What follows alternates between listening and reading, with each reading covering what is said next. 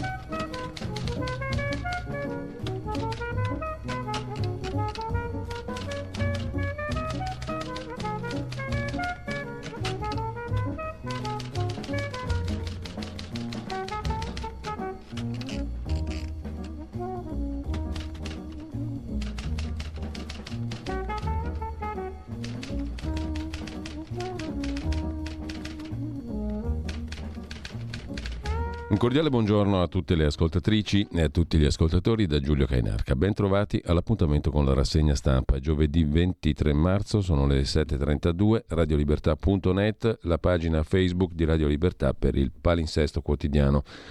Subito l'agenzia ANSA in apertura Giorgia Meloni, la riascolteremo, il suo intervento alla Camera dalle 9.30 in avanti per intero, calunnie e falsità e scontro in aula sulla questione dell'immigrazione.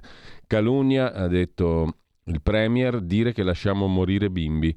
Alla Camera un caso l'assenza dei ministri leghisti. La Premier vola a Bruxelles poi per fare il punto sull'Ucraina con gli altri leader europei. Niente spazio durante il Consiglio dell'Unione Europea al tema dei migranti dopo le aperture, a questo punto puramente verbali, della Commissione von der Leyen anche alle aspettative di Roma e in particolare della Presidente della Commissione von der Leyen che ha aperto, ma solo a parole, all'Italia. La Banca Centrale Americana alza i tassi di un altro 0,25% e taglia le stime di crescita del prodotto interno lordo degli Stati Uniti. Terzo titolo, naufragio di migranti al largo della Tunisia, almeno 5 i morti. Inizia il Ramadan per 2 miliardi di musulmani nel mondo. Ucraina, il presidente Zelensky, rispondere a tutti gli attacchi russi, dice Zelensky dopo aver incontrato i militari al fronte vicino a Bakhmut. La minaccia da parte russa, gli Stati Uniti non mettano alla prova la nostra pazienza con i droni. Nuovo allarme aereo e a Zaporizia colpiti due condomini di nove piani. In primo piano ancora sull'agenzia ANSA di stamani, le università italiane che migliorano nella classifica mondiale, la Sapienza al top, l'Italia settima nazione al mondo nella tredicesima edizione del QS World University Rankings, bla bla bla. Eh, il ministro di giustizia Nordio, ricavare soldi da carceri storici per farne di nuovi. Ricaviamo soldi dai carceri appunto storici, eh, ma a mo' di turismo, diciamo così, usati a mo' di turismo, per il turismo e coi soldi ricavati facciamo nuovi carceri. Sia la commissione di inchiesta sulla morte di Davide Rossi, approvazione all'unanimità da parte della Camera dei Deputati, ancora vedremo un paio di articoli su questo punto dai quotidiani di oggi. Trump invece cerca un arresto show, vorrebbe sfilare con le manette per fare il coup de théâtre, cresce l'attesa per il verdetto. De Santis va giù nei sondaggi, il competitor repubblicano di Trump slitta la decisione del gran giurì. Uno degli avvocati di Trump sarà costretto a testimoniare sulle carte della sua residenza privata. In Italia di nuovo super bonus verso la proroga al 30 settembre per le villette. Meloni contro il super bonus. Ha creato un buco da 40 miliardi, ha detto il Premier, generando un debito di 2.000 euro a persona anche a chi non ha una casa per aiutare le banche a lucrarci sopra mentre Gerry Calà è stato dimesso dalla clinica di Napoli, brutto infarto per lui, un dodicenne precipita dalla finestra della scuola, è grave a Rapallo, in Liguria, il sindaco di Padova continua a registrare i figli delle coppie gay, come se niente fosse. Omicidio Scazzi, sconto di pena di 41 giorni per Michele Misseri, il contadino condannato in via definitiva a otto anni per la soppressione del cadavere della nipote, Sara Scazzi, è detenuto nel carcere di Lecce. Il ministro della Salute, Schillaci, per l'estate misure fiscali a favore dei sanitari, degli operatori della sanità. anche fondi per incrementare le tariffe orarie e la premialità. Polizia negli ospedali a rischio di aggressioni sul personale medico e paramedico. La Francia con Macron avanti con la riforma delle pensioni nell'interesse della Francia, la mozione di sfiducia è fallita, ha detto il Presidente, rispettiamo le manifestazioni di piazza ma non la violenza. L'allarme acqua delle Nazioni Unite, rischio crisi per l'umanità. Con questo si chiude la prima pagina dell'agenzia ANSA. C'è anche l'ex premier Boris Johnson in bilico per il Partygate, faceva la festa mentre c'era il lockdown.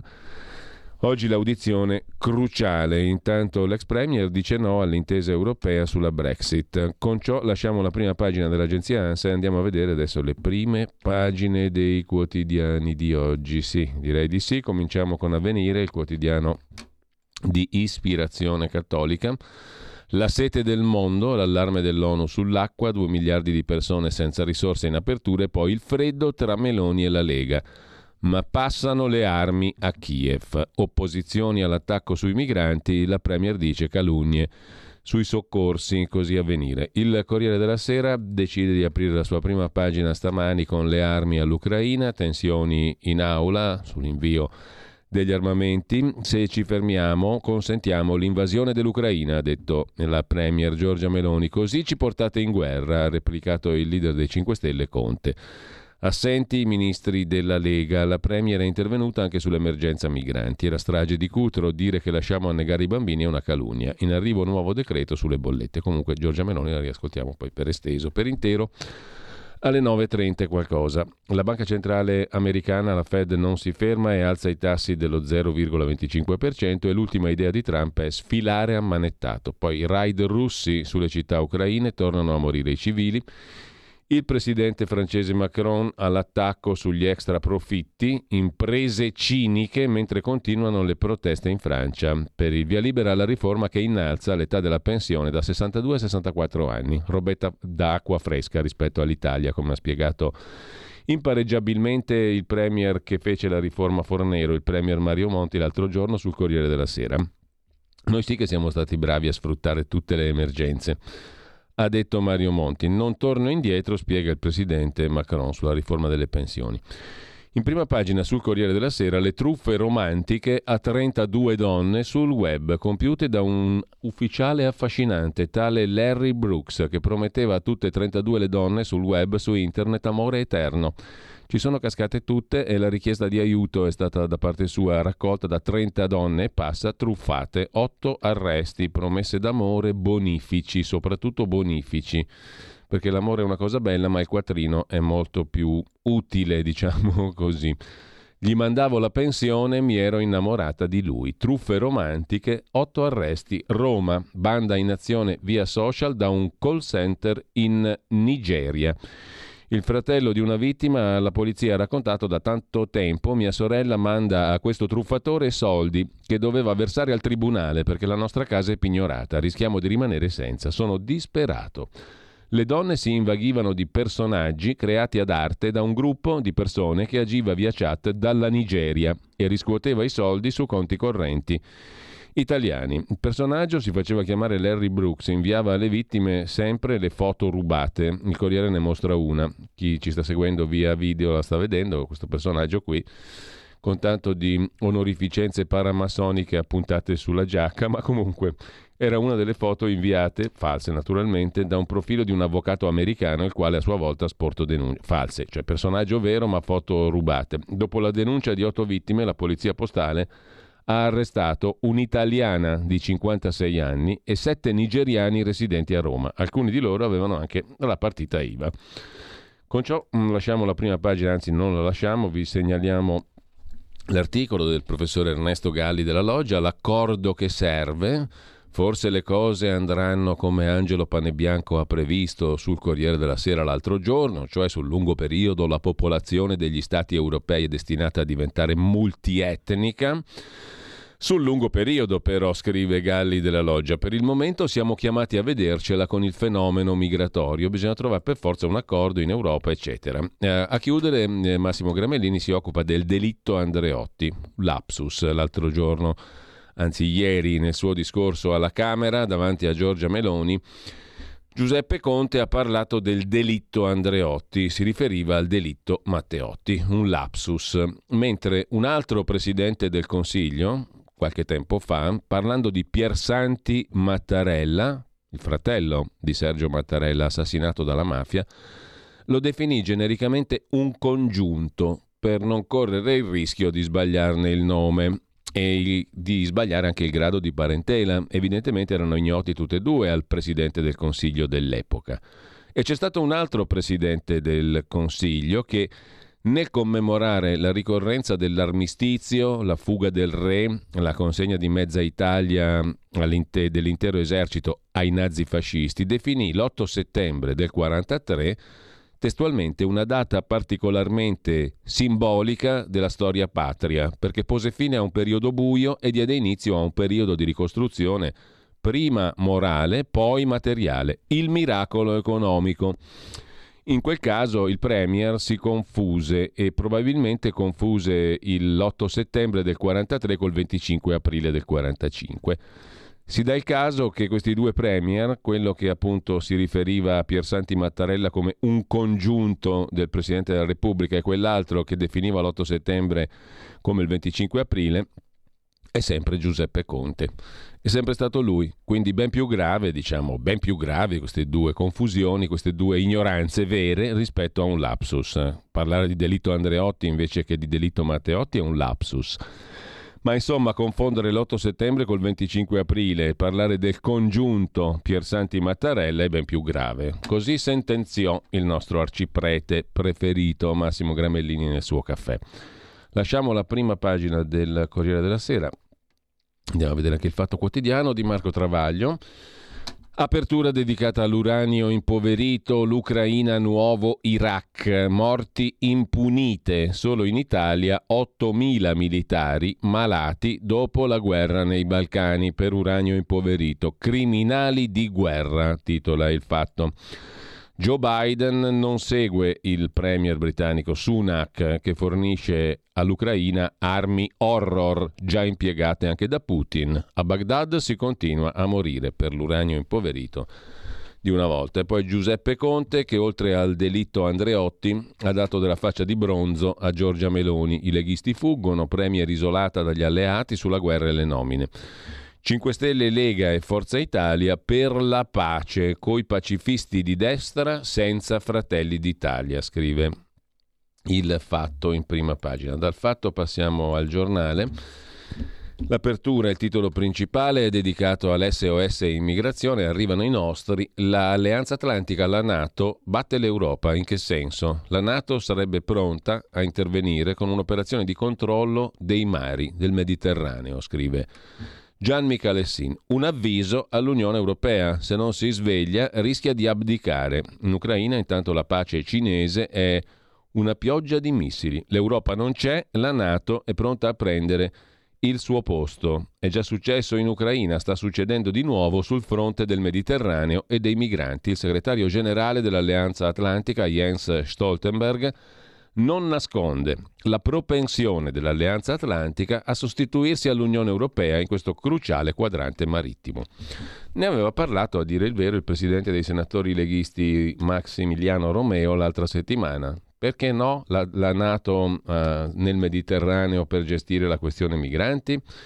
Vedremo se questo diventerà vero o meno. Intanto, sempre dalla prima pagina del giornale, vi ricordate quel figuro, quell'assassino di Cesare Battisti, detenuto nel carcere di Parma? Ora, secondo quel che, ra- che racconta Luca Fazzo, il terrorista, per vent'anni latitante nella comoda Francia, ora in galera a Parma si lamenta. La lagna dell'assassino, mi negano il quartino di vino. Così la mette il giornale. Sulle nomine nelle società partecipate dallo Stato italiano, cioè da tutti noi, si lavora all'intesa, ma spunta l'ipotesi del rinvio verso i nomi anche per Monte Paschi Siena mentre prende il via la commissione. Super bonus truffa da record, sequestrati quasi 2 miliardi ad Avellino, scrive il giornale, poi il fenomeno della maternità surrogata. Quattro conti li fa Stefano Zurlo, le culle arcobaleno sono molto poche, i dati della sinistra si sgonfiano.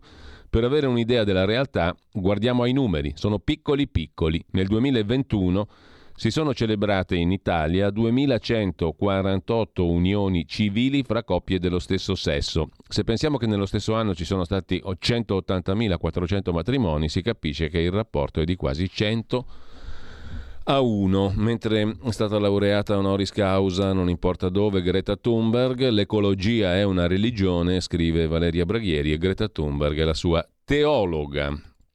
Poi c'è Battiato Pittore che in una mostra a Bellano, in quel di Lecco, ricreava una realtà più sacra del vero. A dire il vero, mm, a vedere il quadro che il giornale mm, mette in pagina, pagina 23 dove c'è la recensione del Battiato Pittore non sembrerebbe una gran cosa, anzi decisamente fa piuttosto schifo il quadro di Battiato che sarà stato tanto bello, bravo e intelligente, però come pittore diciamo che era molto scarso, adesso da morto va bene tutto, ma comunque lasciamo il giornale e andiamo alla prima pagina del giorno, quotidiano nazionale che apre con i sindaci in trincea contro gli affitti brevi gli Airbnb e affini, emergenza abitativa e turismo. I comuni vogliono nuove regole. L'intervista al sindaco di Venezia, Brugnaro, bisogna mettere un tetto massimo di notti. Cambia anche il super bonus, villette salve fino al 30 settembre, sconto in fattura per infissi, pannelli e caldaie con l'autocertificazione. La foto di prima pagina è quella di Ilias Awani, 27 anni, nato in Marocco, cittadino italiano. Quattro giorni fa ha fatto il record italiano nella maratona. Intervista al maratoneta attaccato per le sue origini. Il mio paese si chiama Italia. Sono qui da 26 anni, provo pena per i razzisti. Lo sport ci salverà, mentre a Como il sindaco rapinese propone la multa per i genitori che arrivano in ritardo all'asilo nido alla quarta volta ed è soltanto l'inizio. Saniamo un malcostume, dice il sindaco di Como. Mm, lasciamo il quotidiano nazionale, andiamo a vedere anche il mattino di Napoli. Qui sono due gli argomenti. A Mergellina, dove è stato ammazzato il diciottenne Francesco Pio Maimone ehm, da un altro ragazzo ventenne eh, a Mergellina i colpi erano stati esplosi per uccidere ha sparato ad altezza uomo per uccidere il ventenne accusato dell'omicidio di Francesco Pio Maimone a Mergellina e quanto emerge dalle prime indagini sul delitto in un contesto anche tra giovanissimi di omertà omertà mafiosa totale diffusa dice il magistrato inquirente. L'altro tema è quello dell'autonomia regionale Forza Italia frena, i governatori azzurri vanno da Berlusconi e dicono calma e gesso sull'autonomia regionale. Prima i LEP, questa bella sigla sonora liquida che significa i livelli essenziali delle prestazioni, da assicurare uniformemente in tutto il bel paese. Prima i LEP e poi l'autonomia. Alle regioni va assicurata parità di partenza, così non partiamo mai. Sanità, piano Schillaci sui salari, incentivi e possibilità di carriera per i medici in prima linea. L'altro argomento. Comunque sull'autonomia regionale i paletti di Forza Italia Prima bisogna finanziare i livelli essenziali delle prestazioni da garantire in maniera uniforme in tutto il bel paese e poi bisogna assicurare parità di partenza a tutte le regioni. Due belle condizioni che co- ci consentiranno nel 2822 forse di iniziare a ragionare sui prodromi dei, mm, degli indici, dei, delle premesse all'autonomia regionale. I governatori forzisti di Sicilia, Piemonte, Molise, Calabria, Basilicata da Berlusconi, il quale Berlusconi ha condiviso le loro preoccupazioni. Bisogna superare la spesa storica, servono 4-5 miliardi, eccetera, eccetera. Con ciò lasciamo la prima pagina del mattino, andiamo a vedere anche il tempo di Roma. Apertura sulla grande truffa dei bonus, le leggi grilline sull'edilizia.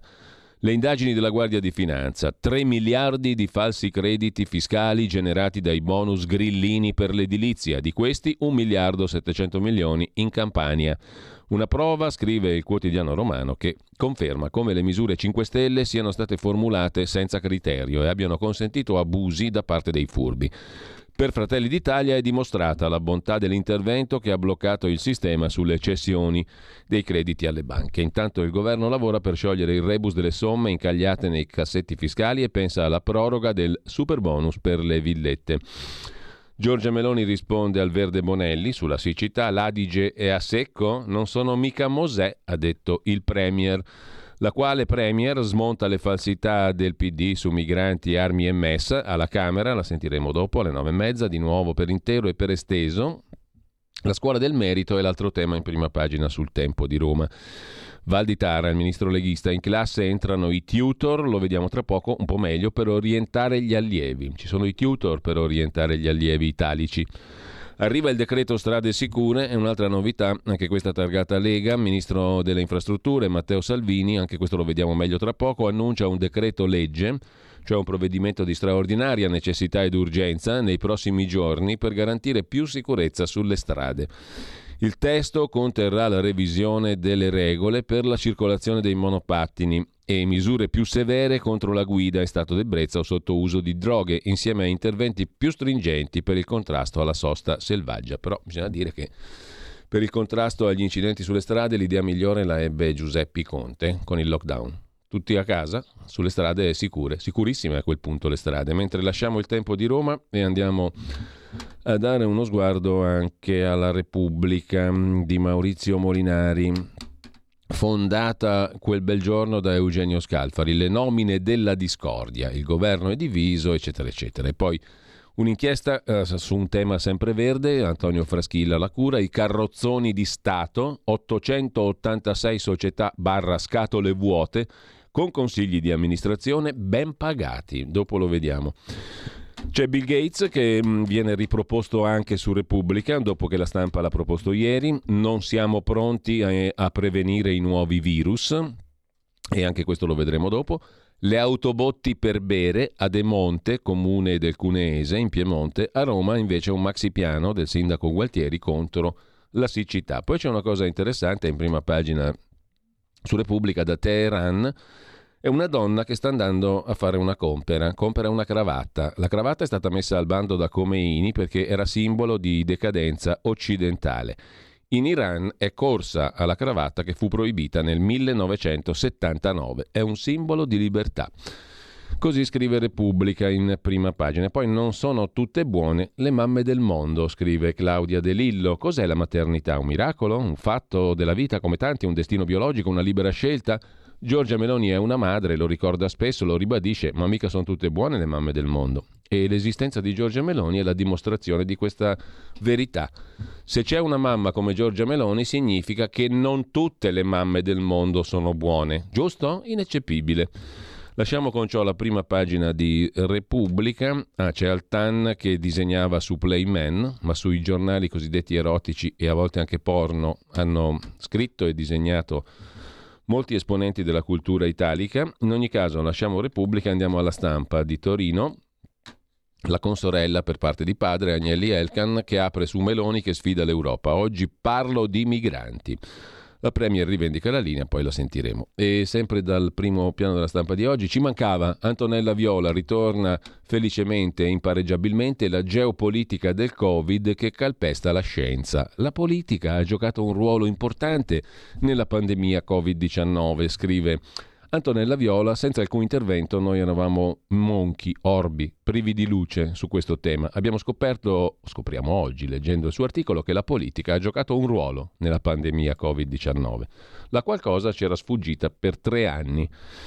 Lavoro povero, il record dell'Italia è l'inchiesta alle pagine 2 e 3 della stampa di oggi. Trattati da schiavi a 5 euro all'ora. Secondo uno studio commissionato dall'impareggiabile ex ministro del lavoro Andrea Orlando a un gruppo di esperti, un quarto dei lavoratori italiani è a rischio povertà, una platea di quasi 6 milioni di persone, molte delle quali vivono con 5 euro all'ora. Talché Elsa Fornero scrive oggi sulla stampa che il salario minimo va fatto adesso, adesso o mai più.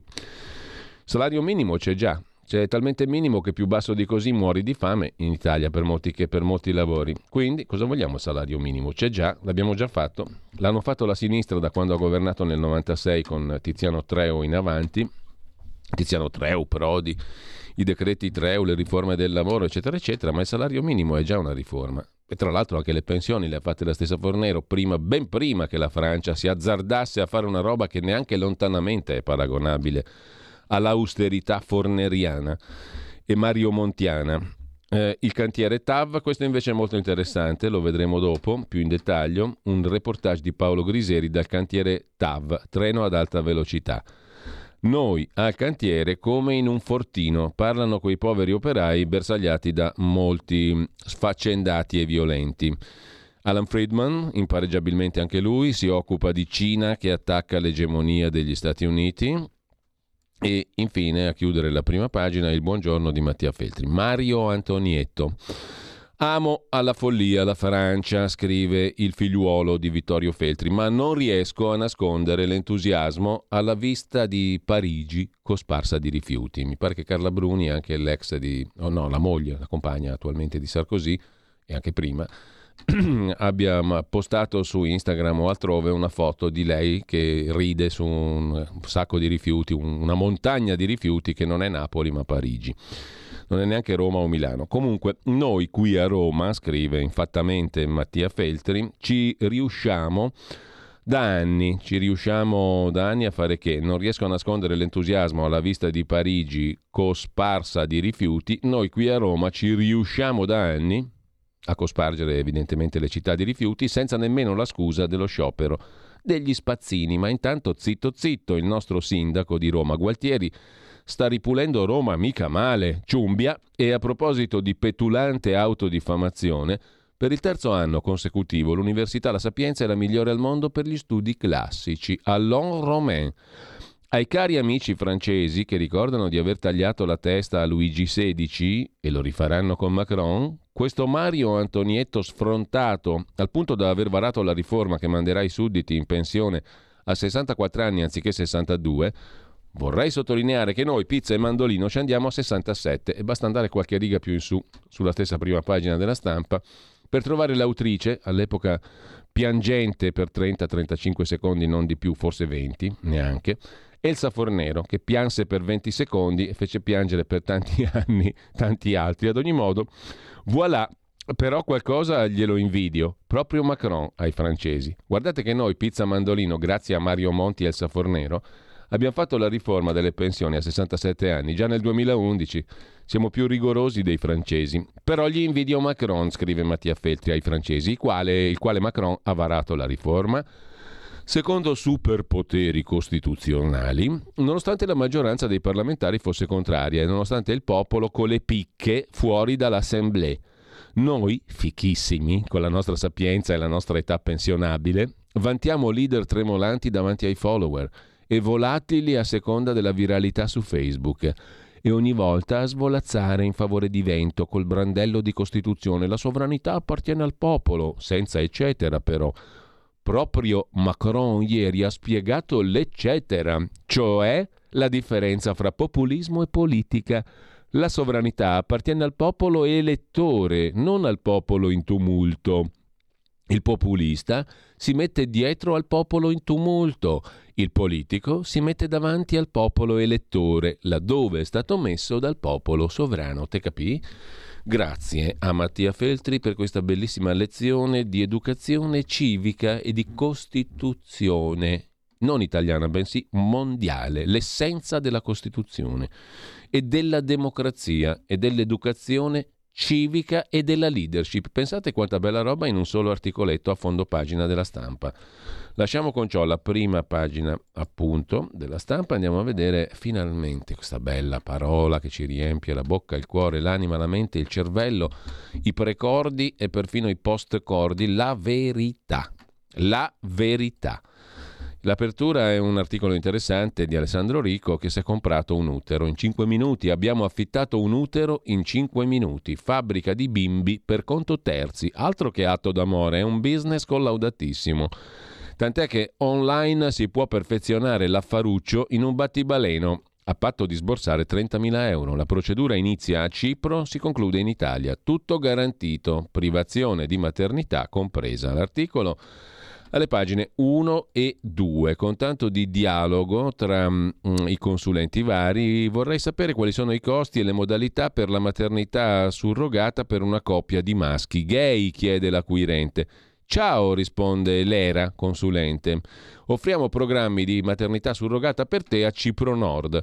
Il costo del programma per uno o due protocolli trasferimento embrioni da donatrice di ovuli è 31.950 euro. Per la nascita in Repubblica Ceca il servizio costa 38.950 euro. Oppure c'è un altro servizio, fecondazione in vitro, numero illimitato di embrioni con stimolazione della donatrice di ovuli. Risponde la consulente. Domanda, abitiamo in Italia, dovremmo venire a Cipro? Sì, risponde la consulente, perché la maternità surrogata è vietata nei paesi europei. La parte medica quindi del programma si svolge a Cipro. Quanto dobbiamo restare? Quanto dura la procedura? Per iniziare, risponde la consulente, devi venire in una clinica a Cipro Nord per due o tre giorni. Visita medica, analisi dello sperma e del sangue, raccolta dello sperma, selezione di donatrice ovuli, firma dei documenti. Sarebbe possibile prendere accordi dall'Italia e poi recarsi a Cipro per la conclusione della procedura? chiede l'acquirente. Sì, risponde la consulente. Puoi negoziare dall'Italia, poi venire a Cipro per due o tre giorni per l'analisi e la firma del contratto e altra consulenza. Acquirente, leggo che il parto può avvenire nel mio paese, ma hai una clinica di riferimento? Perché temo che questa cosa possa causare problemi. Risponde la consulente, se scegli di partorire nel tuo paese di residenza, affitti tu stesso un alloggio per la madre surrogata, organizzi il parto, stipuli un'assicurazione che copra gravidanza e parto. Non dirai che questa è una madre surrogata, verrà a partorire come tua fidanzata o amica. Se scegli di partorire in Repubblica Ceca, invece ci occupiamo noi dell'intero processo. Domanda all'acquirente. Bene, ma allora la madre surrogata non sarebbe legalmente madre del bambino, se nato in Italia? Risposta: il padre biologico e la madre surrogata saranno indicati come genitori sul certificato di nascita. La madre surrogata firmerà tutti i documenti necessari per il bambino, come una procura generale per decidere sulla vita del bambino e il rifiuto di partecipare alla vita del bambino. Dopo un anno puoi iniziare a escludere la madre surrogata e avviare l'adozione semplificata in modo da essere riconosciuto come unico genitore del bambino. Eh, ma sembra complicato, dice l'acquirente. L'avete già fatto in Italia? Forse è più sicuro e semplice il, il tutto in Repubblica Ceca. Risponde la consulente. Parlerai con un manager italiano che ti parlerà dell'esperienza dei clienti italiani, così da prendere la decisione più comoda per te, naturalmente pagando. Con 30.000 euro Scrive Alessandro Rico sulla verità, abbiamo comprato un bambino in 5 minuti, bastano pochi messaggi per concludere l'affare e l'agenzia rassicura, la madre non vorrà il figlio perché lo fa soltanto per soldi. Commento del direttore Maurizio Belpietro, nessuno nega diritti ai bimbi e sui numeri stanno barando. C'è una campagna faziosa sui, sulle famiglie gay, numeri a casaccio e discriminazioni di bimbi inventate. La sinistra dà un'idea falsata della situazione italiana, a cominciare dalla cifra di 150.000 presunti figli di nuclei omogenitoriali, un dato del tutto irreale. Quanto ai diritti negati, un'autentica balla, scrive la verità. Intanto Schlein si è detta favorevole a questo obbrobrio e poi la chat degli esperti a centropagina che ci riporta al tema vaccini e affini. Il CTS, il Comitato Tecnico Scientifico, è una mafia, dicevano gli esperti nelle carte dell'inchiesta di Bergamo la guerra per bande nell'organismo, il Comitato Tecnico Scientifico, che in combutta col ministro Speranza ha gestito le nostre vite per due anni. E intanto medici perseguitati, registra effetti avversi, parla con la verità, medico sospeso senza lo stipendio. A pagina 6 i dettagli. E a Roma, Fratelli d'Italia attacca l'assessore Zevi, si dimetta, prende ordini dagli occupanti abusivi.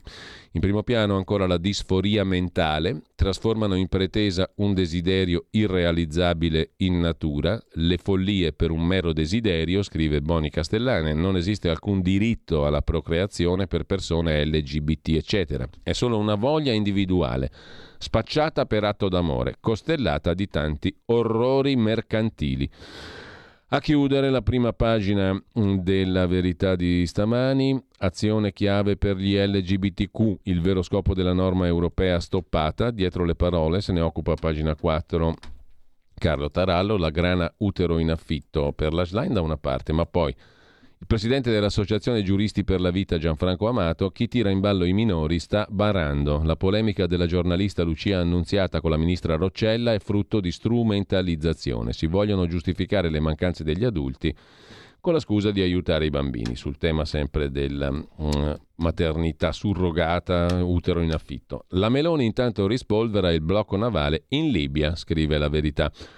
Il Consiglio europeo oggi sulle armi a Kiev e sui migranti Chiude Claudio Antonelli, l'asse Xi Jinping-Putin divide il mondo in due. Berlino taglia l'export cinese, scrive il vice direttore in prima pagina e a pagina 9. La Germania sta alzando un muro contro la Cina dopo l'intesa fra la Cina e la Russia. Germania pronta a limitare l'export verso la Cina, racconta la verità. Andiamo a vedere anche Libero, il quotidiano diretto da Alessandro Sallusti, apre con il conto di Conte, la sorpresina del bonus casa, maxi truffa da 12 miliardi, pratiche edilizie fatte anche dai morti e dai clochard. Scoperte frodi per 3 miliardi, si sommano al buco di 9, fa 12, 12 miliardi di maxi truffa. A proposito di numeri, i veri numeri dei morti in mare, con Giorgia Meloni 1,7 vittime ogni 100 sbarcati, meno di Gentiloni, Conte, Draghi. Smentite le balle sulle stragi di Stato. In taglio alto Vittorio Feltri, il titolo del suo articolo La mamma è insostituibile sui diritti dei bambini. Sta montando la discussione sui bambini da adottare o da ordinare mediante l'affitto dell'utero che suscita qualche problema. Una mamma che ha concepito un bimbo per conto terzi, una volta partorito, deve consegnarlo ai committenti. Ma siamo sicuri che il bebè sia contento di abbandonare chi lo ha generato? Siamo sicuri che la donna in questione non soffra a privarsi della creatura tenuta in grembo per nove mesi? Non sono domande retoriche, ma dubbi da non sottovalutare. C'è la questione poi della gene- genitorialità. Se il piccino finisce a una coppia gay, si solleva un dubbio, non ci viene il sospetto che si trovi a disagio avendo due padri e neanche una mamma? Non ho certezze, non ho nulla contro le coppie di omosessuali. Anzi, capisco il desiderio di avere un erede, una culla piena scalda il cuore, ma per spiegarmi meglio mi cito. Io sono rimasto orfano del mio babbo quando avevo 6 anni, lui 43 morto di malattia che oggi si cura con tre iniezioni di cortisone, morbo di Edison. Mi rimase solo la mamma che dovendo mantenere tre figli fu costretta a lavorare da mattina a sera. Inevitabile. Ebbene, se all'improvviso avessi avuto due genitrici, non sarei affatto stato contento. La seconda, quella arrivata in sostituzione del papà, non l'avrei gradita. Insomma, mi sembra che, allorché si ciancia di cose surrogate, termine orrendo, si tiene conto di tutto e di tutti tranne che degli infanti, i quali, secondo natura, hanno il diritto, il bisogno di avere una famiglia tradizionale, collaudata. Io ovviamente amavo mia madre, scrive Vittorio Felteri. Se fosse morta lei invece di mio padre, e questi si fosse sposato con un suo amico, mi sarei suicidato col fucile da caccia che stava in fondo a un cassettone. Le carezze e le attenzioni di una donna che ti ha messo al mondo credo siano insostituibili. Va da sé che in molti paesi è lecito ordinare un erede come da noi si ordina la lavatrice.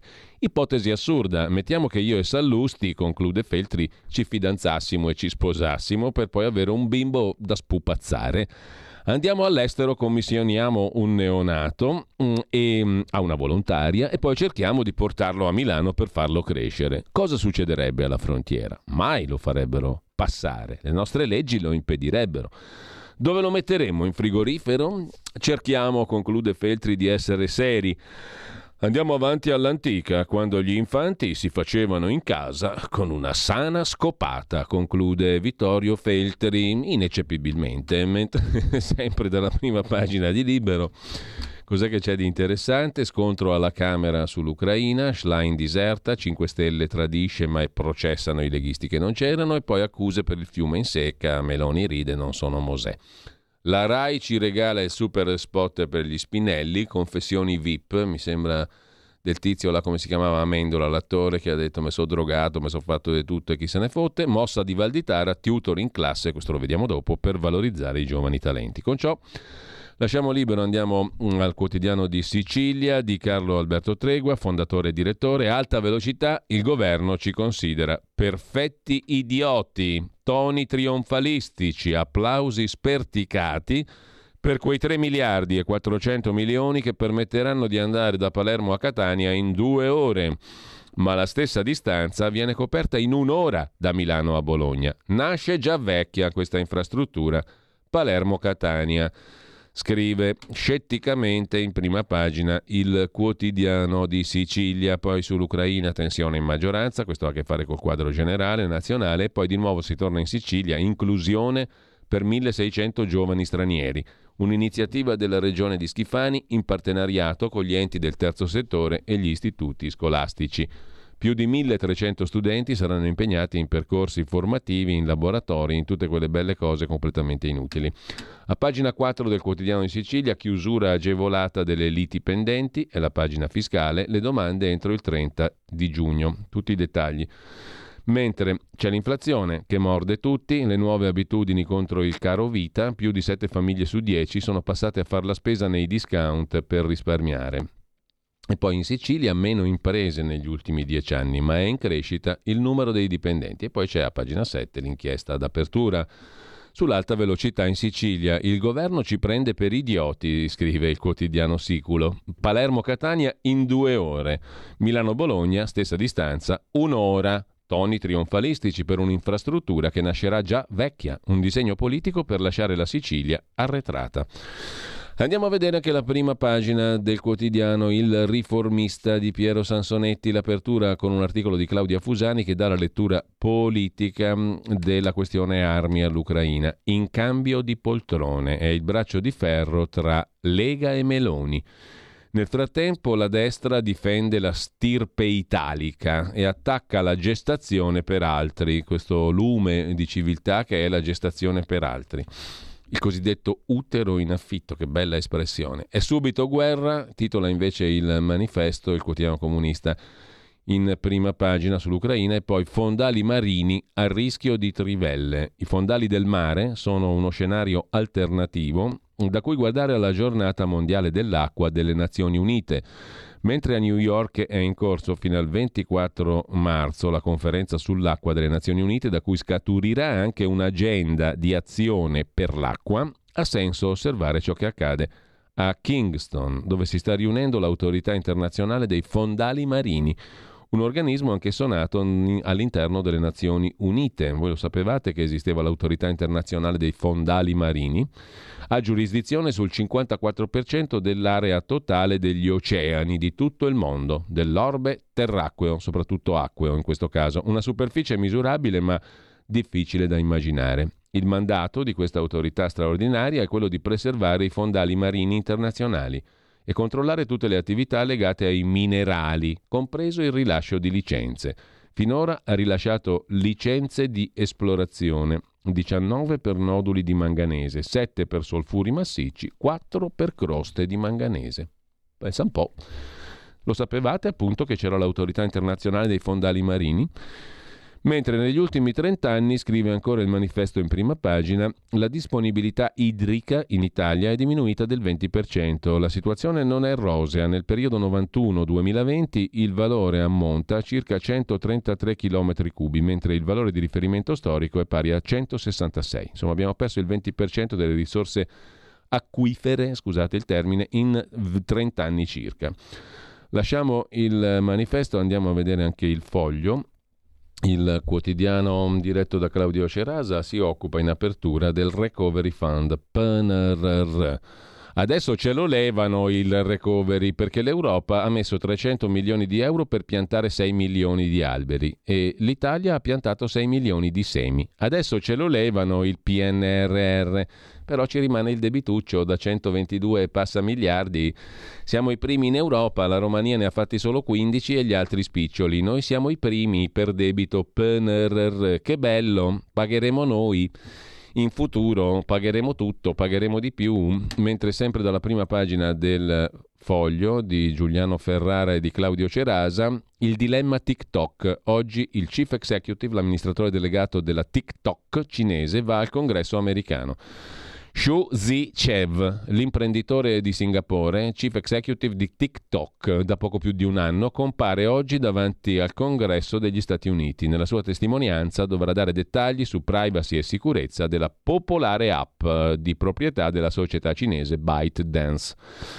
C'è poi la questione dell'intelligenza artificiale i deepfake in Venezuela, una presentatrice avatar in Cina, mm, insomma i regimi, i regimi autoritari stanno usando molto bene l'intelligenza artificiale, la quale batte Chomsky, il filosofone amato da tutti i sinistri, 2 a 1.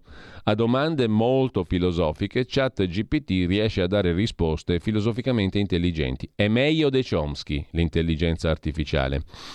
Il filosofo del linguaggio e della mente Noam Chomsky sul New York Times l'8 marzo esamina la strabiliante recentissima versione dell'intelligenza artificiale, ChatGPT 4, l'ultima versione, di cui tanto si parla.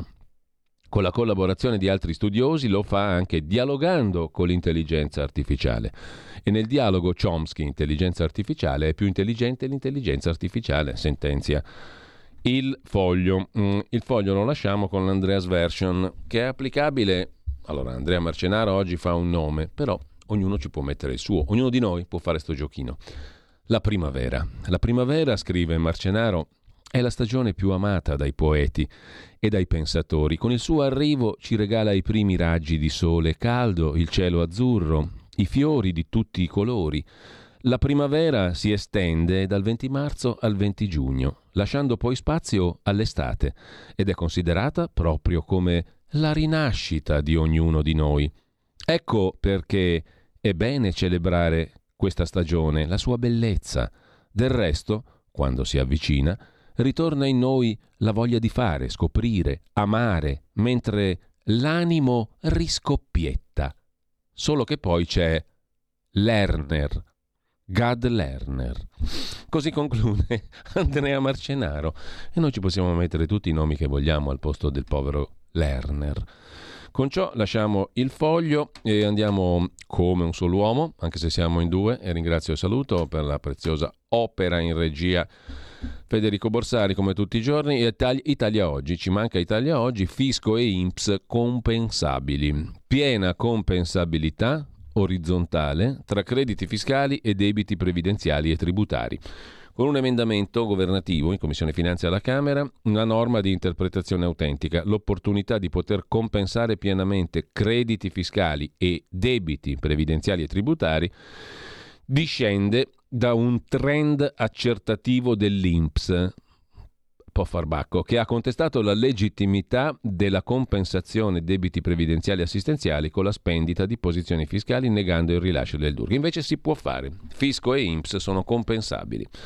Una cosa di buon senso. In primo piano sul quotidiano diretto da Pierluigi Magnaschi la sua nota quotidiana, il corsivo, la rubrica diritto e rovescio. Per vari motivi dissento spesso da Emmanuel Macron, ma nella sua decisione di portare l'età di pensione in Francia dall'attuale soglia di 62 a quella di 64 anni, mentre nel resto d'Europa è tra 65 e 67, 67 in Italia, c'è la disponibilità a pagare personalmente il pesante scatto di questa ostilità sociale e politica, tanto a lui non ne frega niente perché non è rieleggibile, quindi chi se ne frega. Comunque mh, mm, c'è la disponibilità a pagare, per modo di dire, il pesante scotto, chiedo scusa, di questa ostilità sociale e politica pur di fare scelte impopolari ma positive per il futuro del paese. Il politico di razza lavora per il futuro, cioè per gli altri, tanto più se non è rieleggibile, quindi non gliene frega niente. Comunque, al di là di questo, mentre il politico qua qua qua lavora per il giorno dopo, cioè per se stesso. L'aumento di due anni del livello pensionistico deciso da Macron non è uno sfizio ma tiene conto del fatto che in Francia la speranza di vita dal 1947 a oggi è fortunatamente passata da 61 a 80 anni per gli uomini da 67 a 85 per le donne. Sono quindi aumentati gli anni di copertura previdenziale. I più arrabbiati contro Macron sono gli studenti che, se le cose dovessero rimanere come sono, otterrebbero pensioni fortemente ridimensionate. Contenti loro, ironizza Magnaschi. Intanto lasciamo le prime pagine, andiamo a vedere che cosa ha raccontato Bruno Vespa con Matteo Salvini ieri sera nella sua rubrica 5 minuti su Rai 1.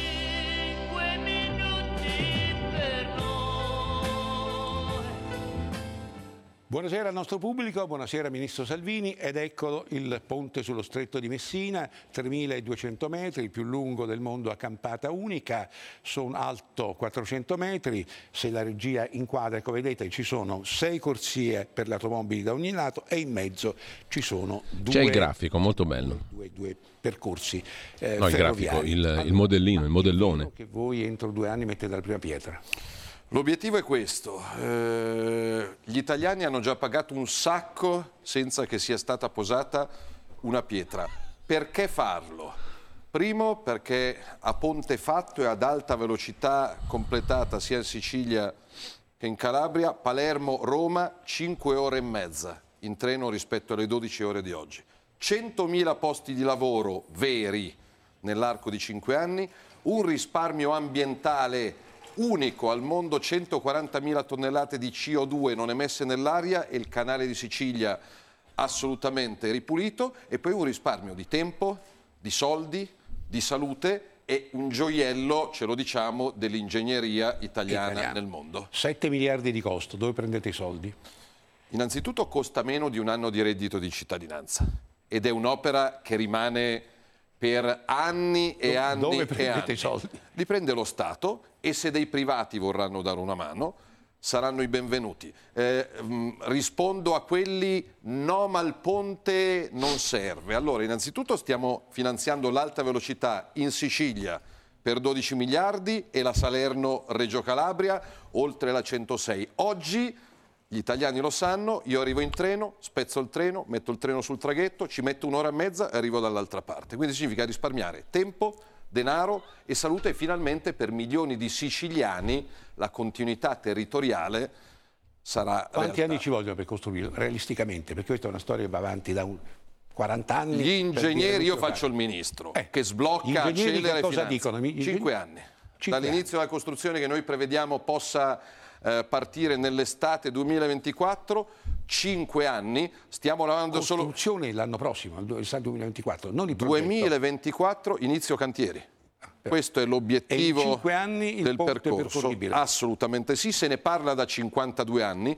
Agli italiani queste chiacchiere sono già costate quasi un miliardo di euro, costa di più non farlo che farlo. Poi stiamo facendo solo questo? No, la Gronda di Genova, la Asti-Cuneo, eh, l'alta velocità fra Brescia e Vicenza. Il ponte però sarà un gioiello dell'ingegneria italiana in tutto il Obiezione, mondo. cattedrale nel deserto, arrivano quelle cose e poi non trovano niente perché le infrastrutture siciliane piuttosto, piuttosto arretrate. No, io domani sono a Taormina a inaugurare un'infrastruttura ferroviaria, 12 miliardi già stanziati per la Palermo, Catania, Messina.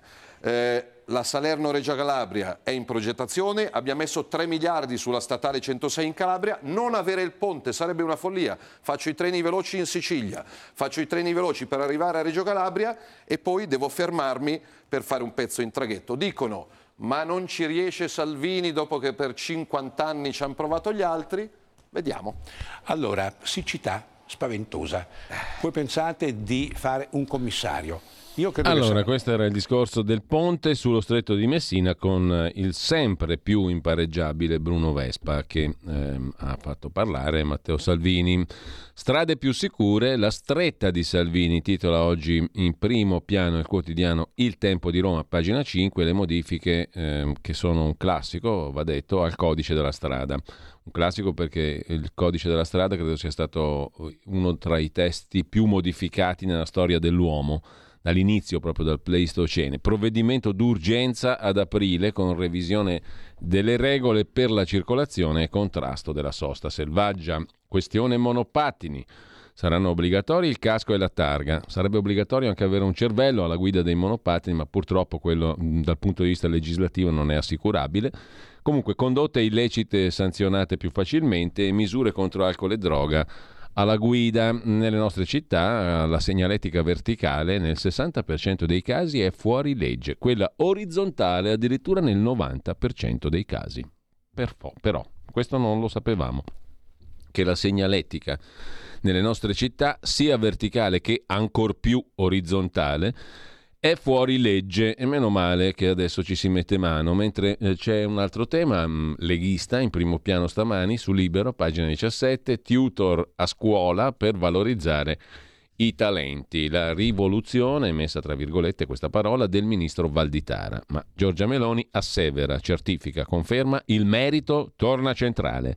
Stanziati 150 milioni di euro per introdurre il docente, il tutor, che aiuterà gli studenti a identificare le proprie doti. Ragazzo, tu mi sembri versato in, segue materia nella quale il tutor indicherà al ragazzo in quale materia gli sembra versato il ragazzo medesimo e superare le difficoltà. E poi l'orientatore affiancherà i ragazzi, i giovani virgulti italici e le virgultesse anche eh, nelle scelte dopo le superiori, valutando percorsi di studio e opportunità dei territori. Dunque arriva il docente tutor che avrà il compito di coordinare, promuovere le attività educative, personalizzare l'istruzione negli studenti delle classi terze, quarte e quinte delle scuole secondarie di secondo grado. Questo compito include il supporto per gli studenti che hanno difficoltà e la promozione del potenziamento per quelli che hanno talenti particolari. Il docente orientatore o tutor che dir si voglia avrà il compito di favorire le attività di orientamento per aiutare gli studenti a fare scelte in linea con le loro aspirazioni e potenzialità, tenendo conto dei diversi percorsi di studio e di lavoro e delle varie opportunità offerte da territori, mondo produttivo, università. Il corso di formazione per diventare tutor, per diventare docente tutor e orientatore sarà di 20 ore, sarà gestito dall'ente Indire. Il compenso per il docente tutor sarà stabilito da una contrattazione di istituto, cioè ogni istituto farà un po' a modo suo e potrà variare tra 2.850 e 4.750 euro lordi all'anno, cioè il docente tutor porta a casa una cifra tra 2.850 e 4.750 euro lordi all'anno in più per tutorare, cioè per tirar fuori virgulti e virgultesse talentuosi. Mentre, mh, mm, altro tema, mh, mm, in primo piano sul quotidiano nazionale di oggi c'è una rivelazione, la fa uh, l'europarlamentare leghista ex sindaca di Cascina in Toscana Susanna Ceccardi, io fui molestata a 15 anni. Dissi a mio padre spacca tutto.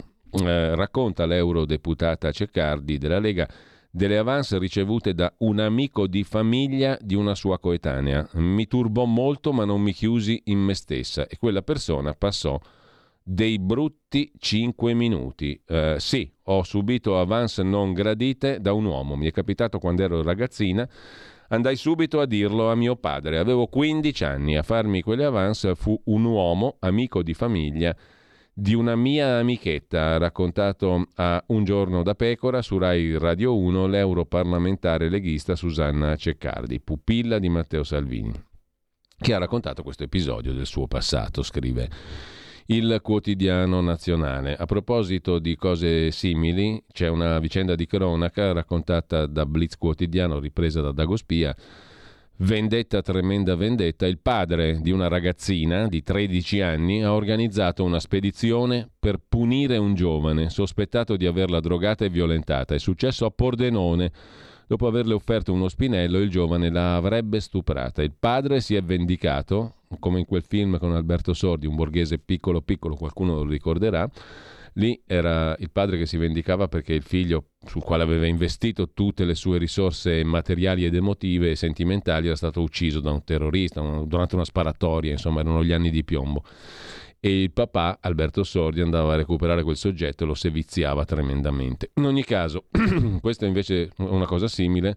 Dopo averle offerto uno spinello, questo qui avrebbe stuprato una, treti- una tredicenne, tutto ipotetico da verificare. In ogni caso il padre si è vendicato rinchiudendo questo soggetto sospettato di aver violentato la figlia in un appartamento e picchiandolo. Ora dovrà difendersi lui perché è accusato di sequestro di persona, lesioni e minacce.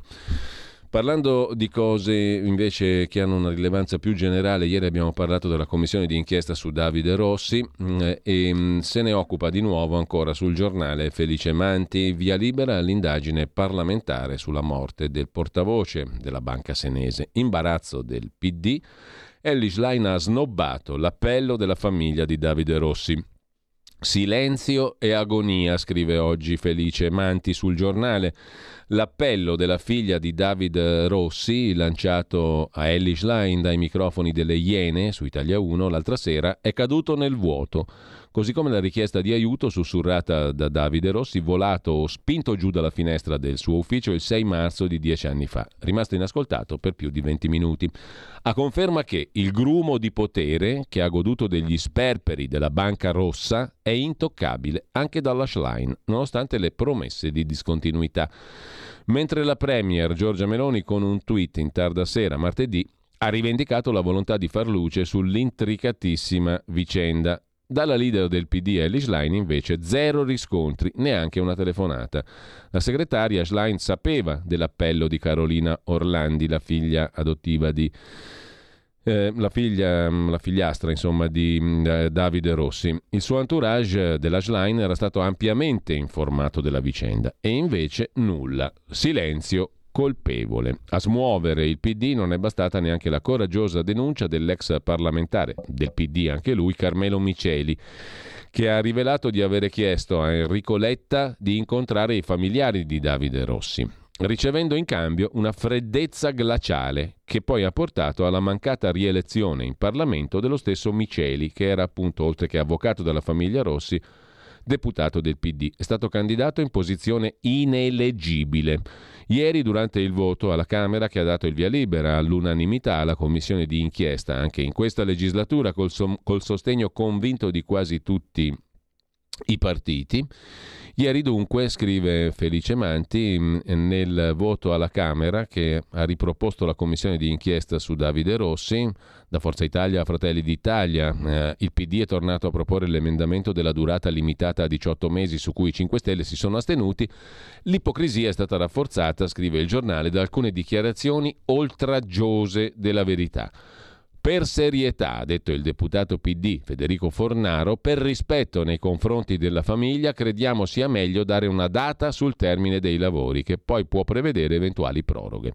Il collega del PD Andrea Rossi ha chiesto di evitare retropensieri, stupide accuse sull'emendamento che limitava la durata della commissione. Ha avuto il coraggio di dire che l'attenzione mediatica non ha fatto bene ai lavori della commissione e il PD lavorerà senza pregiudizi per la verità che a differenza di castronerie e falsità dette negli ultimi giorni, la vicenda di Davide Rossi non è un fatto politico ma di cronaca. Speravamo che passasse di nuovo all'unanimità, è stata comunque una grande emozione, dice Caterina Orlandi, la figliastra di Davide Rossi, al giornale. L'Ashline non ci ha ancora risposto, scrive. Il giornale, anche il tempo, lo vediamo tra poco, si occupa della commissione d'inchiesta sulla morte di Davide Rossi. Stai ascoltando Radio Libertà. La tua voce libera, senza filtri né censura. La tua radio.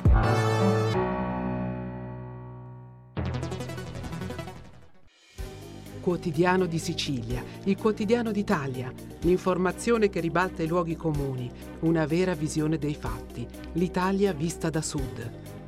Ogni siciliano che vive in Italia e nel mondo è una risorsa è protagonista della crescita della nostra nazione. Dai forza alla crescita della nostra isola, abbonandoti al QDS digitale più archivio a soli 99 euro annui. Quotidiano di Sicilia, il quotidiano d'Italia, una scelta di valore.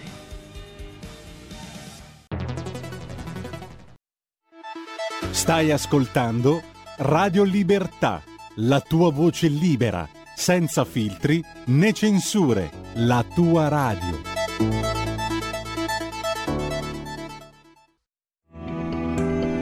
Il meteo.it presenta le previsioni del giorno. Una moderata alta pressione protegge sufficientemente il nostro paese e regalerà un tempo stabile anche nella giornata odierna. Al mattino una nuvolosità a tratti compatta potrà però interessare soprattutto il nord-ovest e la Toscana, mentre sul resto del territorio nazionale avremo cieli sereni o al massimo poco nuvolosi.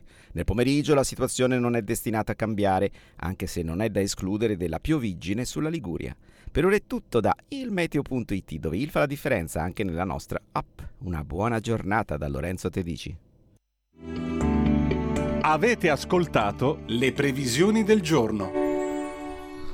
A pagina 7 il Tempo di Roma si occupa della commissione d'inchiesta sulla morte di Davide Rossi, via libera della Camera dei Deputati, ha approvato all'unanimità il secondo organo di indagine, cioè la seconda edizione della commissione. Meloni risponde alla famiglia fare piena luce sulla vicenda. Bocciato l'emendamento del PD che chiedeva di fissare una durata massima di 18 mesi per la commissione. Citavo prima, diamo un'occhiata un pochino più approfondita, anche l'articolo sulla stampa, in primo piano, pagina 4, il reportage di Paolo Griseri sulle vite degli operai nel cantiere del treno ad alta velocità. I nostri figli pensano che andiamo in guerra, andiamo al fronte. Posti di blocco per arrivare a lavorare. Qui è un fortino e gli amici non sanno che cosa sia l'alta velocità. La lunghezza in chilometri della galleria dei record da scavare sotto la montagna 57 chilometri il costo stimato in miliardi per l'opera 10 miliardi di euro, 40% a carico dell'Unione Europea. 2030 la fine prevista per i lavori, i primi treni 2031. Un operaio edile, Tonino, dice i controlli sono una nostra sconfitta, una vittoria per chi non vuole confrontarsi con la realtà. Giorgio, operaio di Chiesa Valmalenco, da 35 anni vivo gran parte della settimana nel posto dove lavoro. Non c'è tempo di tornare a casa la sera. Tutti i lunedì mattina alle 4 Angelo sale sul furgone, lascia Como, percorre più di 200 km per arrivare qui, a Chiomonte, Torino. Tra il filo spinato, gli uomini in divisa, le macchine che scavano nella montagna. Non è un bel paesaggio, cumuli di terra e ghiaia sotto piloni di cemento del viadotto autostradale, 40 metri di altezza, un palazzo di 15 piani, altro che paesaggio da salvare. Lo scempio qui lo hanno fatto gli uomini dell'autostrada negli anni Ottanta, senza troppe proteste dei valsusini. Ad Angelo non dà fastidio il mostro di cemento, almeno questo non sembra essere la sua principale preoccupazione. Sistemo paravalanghe dal 2000, più di vent'anni appeso ai cestelli delle gru per imbrigliare le montagne. Un mestiere faticoso, come si dice ora usurante, anche se con le macchine è un po' cambiato il modo di lavorare. Resto in cantiere tutta la settimana, torno a Como il venerdì. Tra 5 e 6 anni andrò in pensione. Cosa farò? Andrò a passeggiare in montagna vicino a casa mia nel bosco che guarda il lago e se sarò ancora in gamba a sciare. Sono gli uomini, è la voce questa di Angelo, eh, di uno degli uomini che costruiscono il treno ad alta velocità tra Torino e Lione. Appartengono a un altro mondo, sono distanti anni luce dalla ZTL italiana che si scanna per l'alta velocità. Vivono questi operai lontani dai clamori delle polemiche, dalle baruffe ideologiche. Un po' più sofisticato mm, eh, degli altri mh, mm, treni è questo treno ad alta velocità, è un'autentica meraviglia dell'ingegneria la galleria più lunga del mondo, 57 km sotto la montagna. Anche Giorgio, come Angelo, viene dalla Lombardia, Chiesa Valmalenco. Nome che ricordano solo le generazioni meno giovani che hanno vissuto l'alluvione della Valtellina. Mi trovo bene qui, dice Giorgio, come in gran parte dei cantieri dove sono andato a lavorare. Da 35 anni trascorro gran parte della settimana nel posto dove lavoro. C'è quasi mai tempo di tornare a casa la sera. Mi è capitato raramente di lavorare in cantieri in Valtellina. Una vita da solo, in gruppi di lavoro spesso fatti da soli uomini. Una vita un po' da marinaio, ma il cantiere è anche una comunità, si fa amicizia, ci si confronta con altri. E sai qual è la cosa che mi piace di più? Che qui, nelle montagne, sono in mezzo alla natura, lontano dagli uffici e dai computer. Il cantiere che mi ha dato più soddisfazione in carriera, uno dei più spettacolari, ma anche più faticosi, Morges, di fronte al Monte Bianco. Dovevamo costruire i paravalanghe a 3000 metri. Dormivamo nelle baracche a fondovalle. Alla mattina presto salivamo in cantiere con l'elicottero. Era difficile, si lavorava al freddo, ma il paesaggio era stupendo. Terza voce di un terzo operaio, Emanuele. Per lui quello di Chiomonte è il primo cantiere in vita. Ha 21 anni, è arrivato qui a novembre. Questo posto non mi piace, dice subito. Non mi piace lavorare in un fortino, superare i posti di blocco per venire a faticare. È assurdo. E tanto normale in effetti non è, scrive Paolo Griseri per la stampa. Che siano i gruppi che si dicono di sinistra a prendere a sassate gli operai è paradossale. Interviene Tonino, 45 anni. Emanuele ha ragione, i posti di blocco per entrare nei cantieri sono un'assurdità, ma sono anche una nostra sconfitta, una vittoria per chi non vuole confrontarsi con la realtà. Viviamo in un mondo in cui contano più i simboli delle cose concrete. Per tanto tempo questo cantiere è stato un simbolo. Dalla ferrovia, della ferrovia non interessa a nessuno. A me invece piace fare le cose, mi dà soddisfazione vedere un lavoro fatto bene, un paravalanghe, una rete di contenimento costruiti a regola d'arte. Emanuele, come sei capitato quassù a lavorare il 21enne? Sotto il viadotto dell'autostrada. Tutta colpa sua di Michelangelo, dice l'operaio 21enne. Ci siamo conosciuti al Parco Avventura. Dopo il liceo ho studiato economia, ho cominciato a lavorare in un parco avventura vicino a Bellagio, sul lago di Como. Lì ci siamo conosciuti. Per Michelangelo, 24 anni, il parco avventura era una mediazione tra sogni e realtà. Ho fatto il liceo agroambientale. Primo lavoro, giardinaggio, azienda agricola, ma avevo la passione per l'arrampicata, così mi sono impiegato in un'azienda che faceva potature in free climbing, appesi alle pareti. Da lì sono finito al parco avventura i tortuosi giri del lavoro. Poi i due amici partono per la Valsusa a mettere reti alla montagna. Il lavoro non arriva sempre davanti alla porta di casa. Si vive isolati, lavoro di giorno, sera in albergo a Chiomonte, due chilometri. Torino è a mezz'ora di autostrada, ma noi non siamo gente di città, preferiamo le montagne. Quando piove non si lavora, allora prendiamo il furgone e andiamo a farci un giro a Sestriere.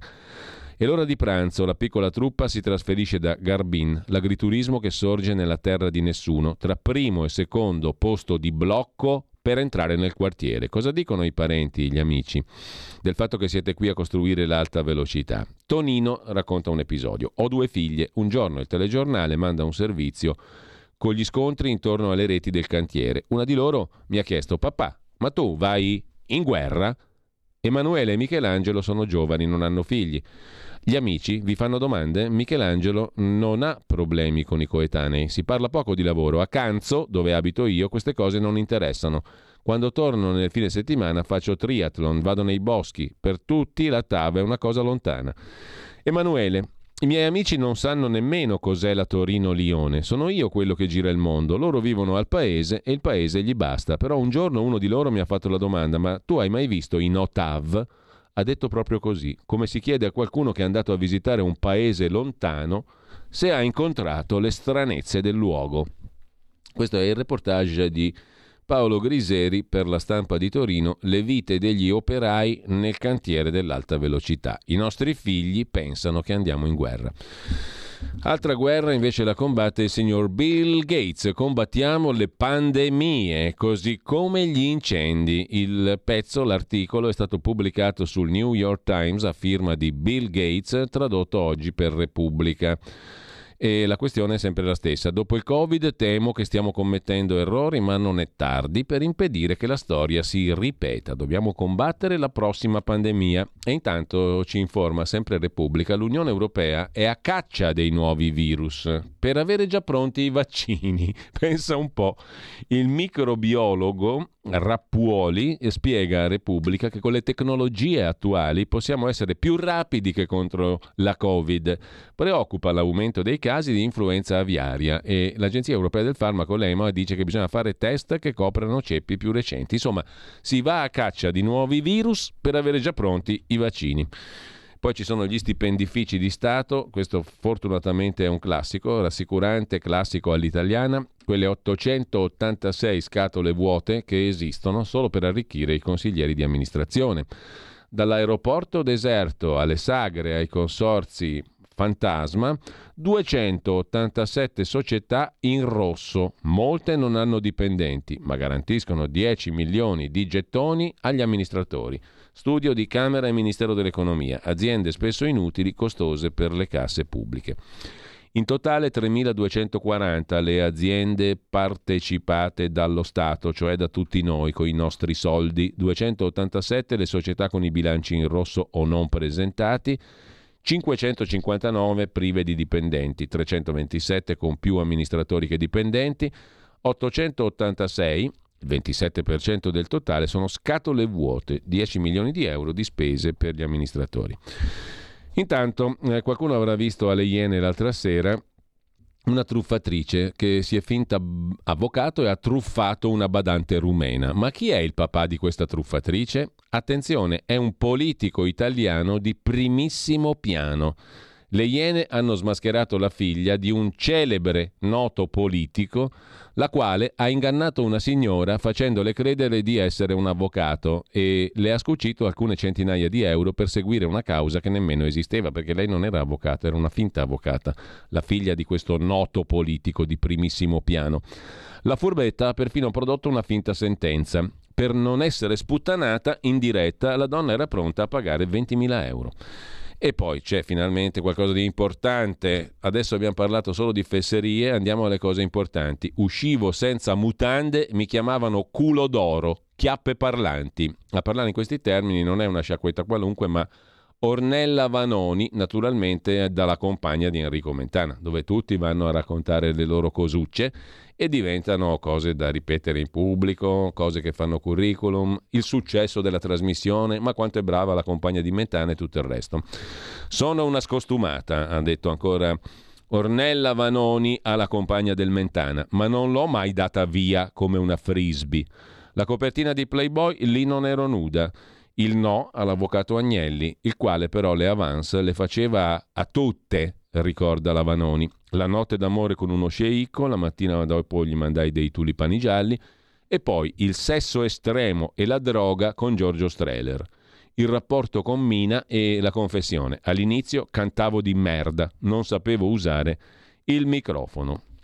Alla domanda che belva si sente ha risposto Ornella Vanoni un cane e un cavallo, ma amo molto la mucca per quell'odore di erba, di cacca e di terra. Dopodiché ha detto che lei era una spudorata. In largo Treves, dove abitava, a Milano, era tutto finestroni e io non giravo in mutande, ma proprio nuda. Tutti mi dicevano che mi avevano visto dalle finestre. Sì, sono una scostumata. Pensa che c'era un periodo in cui avevo solo due paia di mutande, un paio nere e le altre bianche. Quando Fagnani chiede se le usava con parsimonia, molta, risponde Vanoni. Uscivo la sera con la gonna, i tacchi a spillo. Bisogna per forza avere le mutande? Non è detto. Capite che cazzo stiamo a parlare tutti i giorni di fesserie? Queste sono le cose importanti. Per cui uno va in tv, te le racconta e ti dicono: Cazzo, ma quanto è brava la compagna del Mentana. La trasmissione Le Belve è piena di roba interessante. Ornella Vanoni anche parlato di alcuni episodi che l'hanno portata ad aggredire il pubblico. Una volta stavo cantando in una piazza molto grande, uno sembrava che mi dicesse Mina, stava dicendo diva, non capii e risposi stronzo. Poi la cantante ha continuato, ero a Palermo, recitavo delle cose, cantavo, c'erano due posti vuoti davanti a me, arrivò una coppia, dissi che non ero un film e lui mi fece un gesto come per mandarmi a fanculo. Mi ci sono buttata addosso, con i tacchi a spillo è venuto fuori un casino, il rapporto con Mina, i vizi e tutto il resto. Quella che girava senza mutande in largo Treves, memorabile, un'intervista fantastica. Ma quanto è brava! Me? più o meno. No, no, no, non è vero, no, no, ci importa molto invece perché sono questioni importantissime. Queste sono questioni importanti per cui, ma quanto è brava la compagna del Mentana, ma guarda come sono belle le interviste. Tutto sulla nuova fidanzata di Ellie Schlein, si chiama Paola, è sarda, ha scritto Repubblica e riprende Dagospia. Ha 28 anni, vuole mettere su casa a Roma con la segretaria del PD. Dopo le foto pubblicate da Diva e Donna, gruppo Cairo Editore, la 7 Corriere della Sera, non filtra nessuna reazione dalla segreteria del PD. Perché scusate un attimo, ma veramente, ma voi vi rendete conto in 26 anni di rassegna stampa di quante fesserie ci siamo occupati? Io ho capito solo adesso quali sono le cose importanti. Queste, la Vanoni che gira senza mutande in largo Treves, la compagna del Mentana e la compagna di Ellis Line. Non filtra nessuna reazione dal segre- dalla segreteria del PD, dopo che il giornaletto di Urbano Cairo ha reso noto chi è Paola. Sarda, 28 anni, è la compagna di Ellie. La segretaria non parla di gossip, fanno sapere, ma è la stessa Ellie che nel 2020, ospite di Daria Bignardi, disse in tv «Ho amato molti uomini, ho amato molte donne. In questo momento sto con una ragazza, sono felice finché mi sopporta». Ma Ellie Line porterà le mutande? Questa è la domanda che coglie tutti noi. E poi, altro che maternità surrogata, andiamo alle cose che non contano, le cose stupide. È la povertà la vera emergenza del paese. Mm, TGCOM 24 eh, ha fatto l'articolo, Dagospia lo riprende, oltre il 55% delle pensioni erogate in Italia è sotto i 750 euro, il 65% sotto i 1000. Uno dovrebbe anche domandarsi, come di solito qualcuno fa in questi casi, ma qualcuno, eh, non tanti, quanto hai versato di contributi per avere la pensione? L'importo medio mensile è di 1.359 euro, più alto al nord, l'età media dei pensionati 74 anni. Tema gestazione per altri, cioè utero in affitto, compro un pezzo di donna per fabbricarmi un figlio, maternità surrogata, si dice anche, e pressing sul PD, scrive il Corriere della Sera, oggi in commissione la proposta per rendere reato la maternità surrogata. Speranza dice credo che Ellis Line sia contraria anche lei alla maternità surrogata. Eh, Elna Tebbano sul Corriere della Sera si occupa di ciò di cui si occupa anche eh, Stefano Zurlo sul giornale, lo vediamo tra poco, cioè fare quattro conti. Gestazione per altri sono 250 coppie all'anno, 9 su 10 sono eterosessuali. Stiamo, stiamo parlando di un fenomeno sostanzialmente di numeri molto ridotti.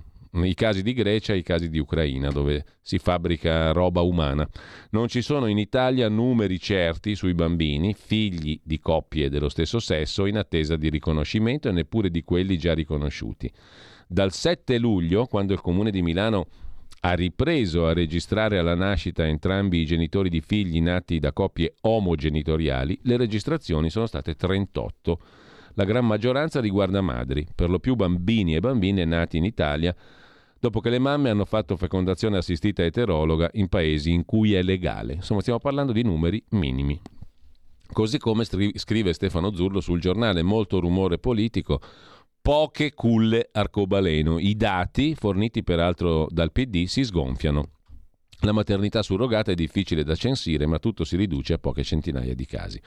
Poi c'è una curiosità eh, semantica, lessicale, che afferisce a un cognome, Ciro Maschio. Il cognome è Maschio, ma lui si occupa della maternità surrogata, delle madri surrogate in quanto è presidente della Commissione Giustizia, oltre che deputato di Fratelli d'Italia. È un affare da 2 miliardi all'anno, dice Maschio.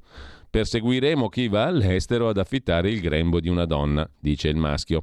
Ma eh, lasciamo mm, questa faccezia per andare invece a un articolo più serio. Giorgia Audiello lo scrive per avanti.it. Vita in vendita, il fenomeno commerciale dell'utero in affitto. Nella società liberal capitalista, ma anche dalle parti della cosiddetta sinistra, eh, la vita è in vendita. Diventare in qualunque modo genitore sarebbe un diritto, il cui oggetto è il bambino stesso, che diventa così prodotto di una compra-vendita regolata da un contratto commerciale. È quanto avviene nel processo cosiddetto di gestazione per altri o maternità surrogata. Il pezzo ve lo consiglio, leggetevelo su avanti.it, La vita in vendita, chiamiamo le cose col loro nome, come scrive anche Antonino Danna oggi in un altro articolo su Italia Oggi. Chiamiamo le cose con il loro nome. Intanto apriamo il capitolo degli esteri, Ucraina, l'uranio impoverito, gli Abrams, non solo propaganda, dietro le mosse di eh, Stati Uniti e Gran Bretagna. Ne parla il sussidiario.net. Gli inglesi invieranno proiettili particolarmente distruttivi agli ucraini, ma i territori in cui verranno usati rimarranno inquinati a lungo. Stati Uniti contro la tregua perché decidono loro e non l'Ucraina. Ad affermare tutto questo Giuseppe Morabito, generale che ha diverse missioni all'estero nel suo curriculum, esperto appunto di questioni militari. La Cina popolare ha riproposto il suo piano di pace, ma la risposta dell'Occidente è più armi all'Ucraina compresi i proiettili all'uranio impoverito che gli inglesi potrebbero consegnare a Kiev e che hanno fatto innervosire Putin, prefigurando un'escalation del conflitto. La risposta dunque al patto Cina-Russia è l'invio a Kiev di armamenti più potenti, compresi i carri armati Abrams degli americani. È il segno che gli Stati Uniti, spiega il generale Morabito, pensano che in autunno si combatterà ancora. La decisione su una tregua è più in mano a Washington che all'Ucraina. L'uranio impoverito è quel che rimane, spiega Morabito, dell'uranio dopo che è stato utilizzato in centrali nucleari. Resta, comunque, anche se in misura contenuta, radioattivo. Si tratta di un materiale ad alta densità tra i più duri esistenti sulla Terra, quindi con la massa più alta. Nelle guerre nei Balcani è stato utilizzato dal A-10 Thunderbolt, un aereo americano dotato di mitragliatore che sparava proiettili a uranio impoverito in funzione controcarro. Sono talmente duri che se sparati contro un carro armato lo distruggono o lo immobilizzano. Le armi che utilizzano proiettili a uranio impoverito hanno un effetto devastante, capacità di perforazione superiore a qualsiasi altro proiettile. Quando colpiscono il bersaglio si polverizzano insieme al mezzo colpito e poi si disperdono sul terreno. Spesso rimangono sotto la superficie e inquinano radioattivamente l'area. Ci sono due tipi quindi di inquinamento. Quello immediato, il proiettile si scompone, distrugge il mezzo che colpisce, si polverizza, e quello relativo ai colpi che non raggiungono il bersaglio. Questi proiettili vengono sparati con una mitragliatrice pesante o con carri armati, ma non tutti i colpi raggiungono il bersaglio si interrano e, come detto, anche loro inquinano. Se finiscono in acqua, inquinano fiumi o laghi.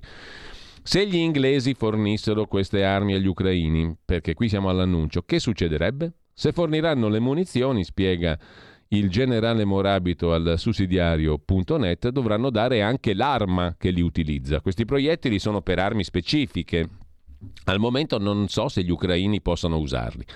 Poi si dovrebbero addestrare i militari ucraini a utilizzare quelle armi. Sono proiettili per cannone di carro armato o mitragliatrici pesanti. Per capire se possono cambiare qualcosa nel conflitto bisognerebbe sapere quanti proiettili sarebbero forniti, quante armi hanno gli ucraini per utilizzarli non cambierebbero il corso della guerra se non fossero usati in modo molto massiccio e comunque inquinerebbero per molti anni le aree di utilizzo. Probabilmente siamo di fronte a propaganda circa questo argomento. Speriamo che abbia ragione il generale Morabito. Nelle zone in cui fossero utilizzati questi proiettili, gli ucraini potrebbero trarne un vantaggio, ma rischiano di rendere inutilizzabili e intransitabili aree intere del loro paese. Poi c'è la questione dell'invio agli ucraini dei carri armati Abrams da parte degli americani. Avere gli Abrams durante il periodo invernale cambierebbe poco, servirebbero adesso, poi durante l'inverno col fango sono troppo pesanti. Gli Abrams sono micidiali, importanti in base al tempo in cui vengono forniti e alle condizioni meteo, perché sono carri armati molto molto pesanti. Con ciò lasciamo la questione mm, dei carri armati e andiamo invece a un altro articolo, di nuovo su avanti.it, ve lo segnalo, Emanuele Quarta si occupa dei campi di concentramento e delle torture nella democratica Ucraina. La guerra in Ucraina assume contorni di déjà vu in relazione al regime di Kiev e dei suoi criminali esecutori le azioni del regime di Kiev. L'operazione speciale iniziata nel febbraio 22 ha aperto uno squarcio su un velo di Maya che andava calando sulle vicende della guerra civile ucraina. Ci allontanavamo da Euromaidan 2013 e 2014 e più ci allontanavamo da quei fatti, più ci siamo dimenticati dei crimini efferati del regime ucraino contro i russi del Donbass, di Crimea e di Odessa. La polarizzazione è esplosa. Chi per otto anni non ha mai saputo nulla del Donbass improvvisamente si è trovato in prima linea, metaforica, nel difendere la sovranità del popolo ucraino aggredito da un brutale dittatore. La teoria aggressore-aggredito ha dominato per lunghi tratti, irrigidendo un dibattito divenuto schizofrenico. Avanti.it ripercorre invece eh, le torture e i campi di concentramento nell'Ucraina democratica. Domenico Quirico commenta sulla stampa oggi con i proiettili all'uranio la Gran Bretagna alza solo la tensione. Il Regno Unito non vuol sentir parlare di pace se non si traduce in vittoria. Così rischia di contribuire a trascinare il conflitto verso un orizzonte nucleare, scrive Domenico Quirico sulla stampa. Tornando alle cose prettamente italiche, adesso siamo veloci perché sono le 8.58, vi segnalo sugli statigenerali.com un bel pezzo di Lorenzo Ravaglia sulla questione della disabilità. Non è un paese per disabili. Creando condizioni ambientali e sociali prima inesistenti, lo sviluppo della scienza e della tecnologia ha aumentato il ventaglio di responsabilità politiche a cui le democrazie devono rispondere si tratta di sfide anche di carattere etico. Per esempio, grazie ai progressi della medicina si vive più a lungo, meglio, ma aumenta il numero di persone disabili o bisognose di assistenza. Questo versante dello sviluppo tecnoscientifico ha imposto alle democrazie di occuparsi anche di persone che in passato non avrebbero superato la selezione naturale. Tra queste in Italia vi sono più di 3 milioni di cittadini in condizioni di gravi disabilità come la democrazia italiana si prende cura di questi 3 milioni e oltre di cittadini disabili? Il pezzo di Lorenzo Ravaglia sugli statigenerali.com parte da qui. da conto anche dei buoni propositi della ministra Locatelli, ministra per le disabilità, però bisogna avere a che fare con un orizzonte burocratico e legislativo estremamente complicato, una vera foresta di complicazioni. Il pezzo non è riassumibile in poco tempo, ve lo segnalo sugli statigenerali.com. Qui Parlamento.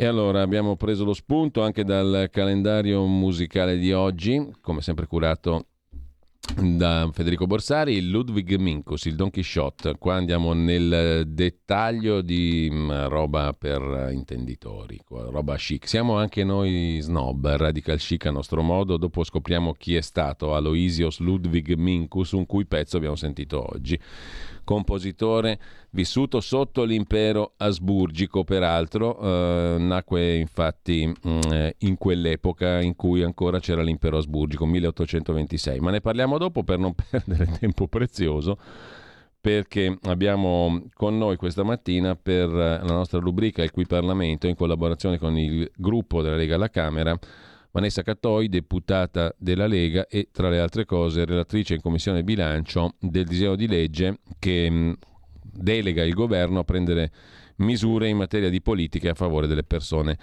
anziane. Grazie Cattoi innanzitutto e buongiorno. Buongiorno, buongiorno a tutti voi, grazie per l'invito e buongiorno a tutti i vostri radioascoltatori. Allora, lei ha detto che mh, la Lega è in prima linea per il benessere delle persone anziane e eh, che questo testo è un testo molto importante perché si occupa di tutelare la dignità e di promuovere le condizioni di vita, cura e assistenza delle persone anziane che sono in numero crescente, come tutti sappiamo, nel nostro, nel nostro, paese, anche utilizzando i fondi del PNRR. Lascio a lei innanzitutto, Cattoi, di delinearci un po' quali sono i, i contenuti essenziali di questo provvedimento e perché è così importante.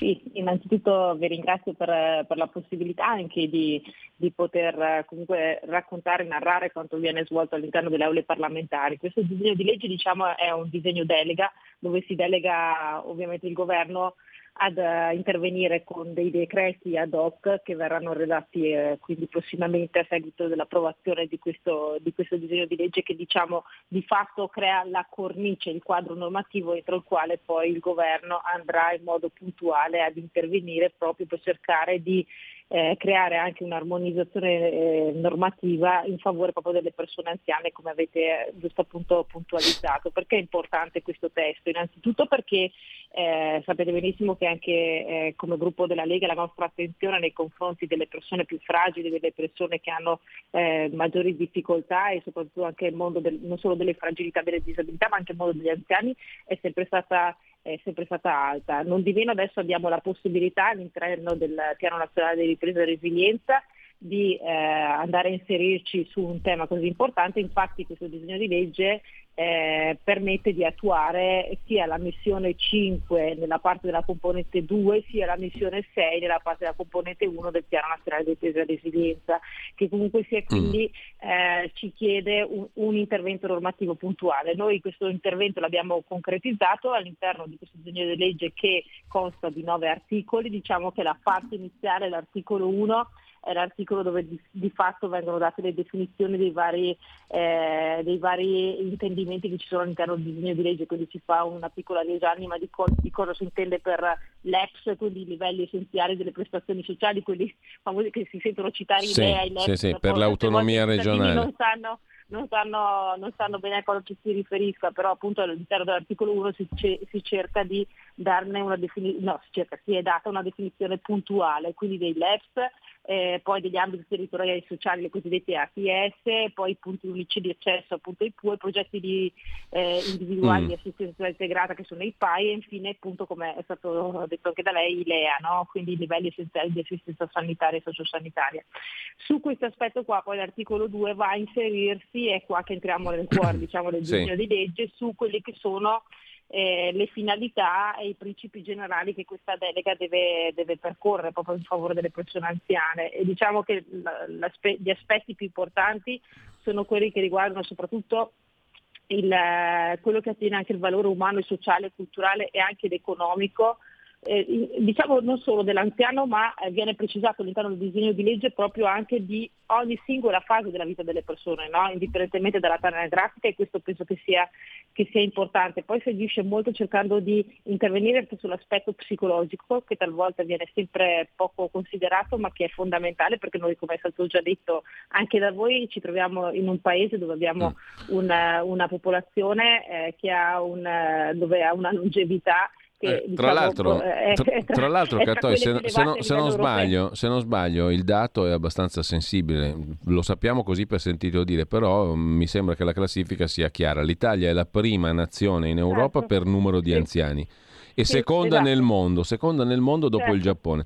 Stiamo parlando di certo. 14 milioni di anziani. A parte mi tolga una curiosità, sì. ma a che età si comincia a essere definiti statisticamente anziani? Eh, questo, guardi, diciamo che statisticamente anziani è, è un, anche questo è, è un punto che, che, non è stato oggetto del... Cioè, per dire del, che sono 14 milioni, però, per dire che sono 14 però, milioni si comincerà a contarli da una certa età, no? Quale? Eh certo, eh certo, sì, beh, la, la, soglia di riferimento sicuramente è superiore, dipende poi ovviamente l'età che noi adesso andiamo ad individuare non è di sicuro quella che veniva individuata vent'anni fa, quindi anche questi dati dovrebbero essere sempre riparametrati mm. in base al, alla longe- sono riparametrati in base al livello di longevità. Sicuramente è una persona anziana una persona che ha sopra i 70 anni, quindi insomma eh, dal, dal momento che comunque nel testo si cita anche riferimenti proprio anche ai bisogni eh, le fragilità sì. non solo psicofisiche e eh, psicologiche ma anche fisiche. Quindi anche questo mi determina il fatto che nel momento in cui la persona ha bisogno di un tipo di assistenza mirata e specifica anche proprio per una mm. disabilità fisica che gli impedisce quindi di condurre una vita autosufficiente, quindi dove comunque ha bisogno di recarsi presso delle strutture dedicate per cercare di avere non solo un'assistenza psicologica ma anche proprio continuativa e fisica come eh, i nostri centri di, di, di, assistenza per gli anziani, allora in questo caso qua la norma prevede sì. che in questo caso gli anziani debbano essere seguiti e curati per essere accompagnati in una fase della vita dove comunque la figura dell'anziano deve, deve avere un valore all'interno della comunità e non deve essere relegata semplicemente con una prospettiva di fine vita, appunto. Ecco, che insomma questo è un po' la... Ecco, la se non sbaglio, diciamo, Cattoi, se non sbaglio l'orizzonte di riferimento è il 31 gennaio del 24, entro il quale dovranno essere fatti i decreti di attuazione, o sbaglio, sì, no? Ovviamente, certo, ma anche perché ovviamente dovrà essere inserita tutta la parte delle quantificazioni,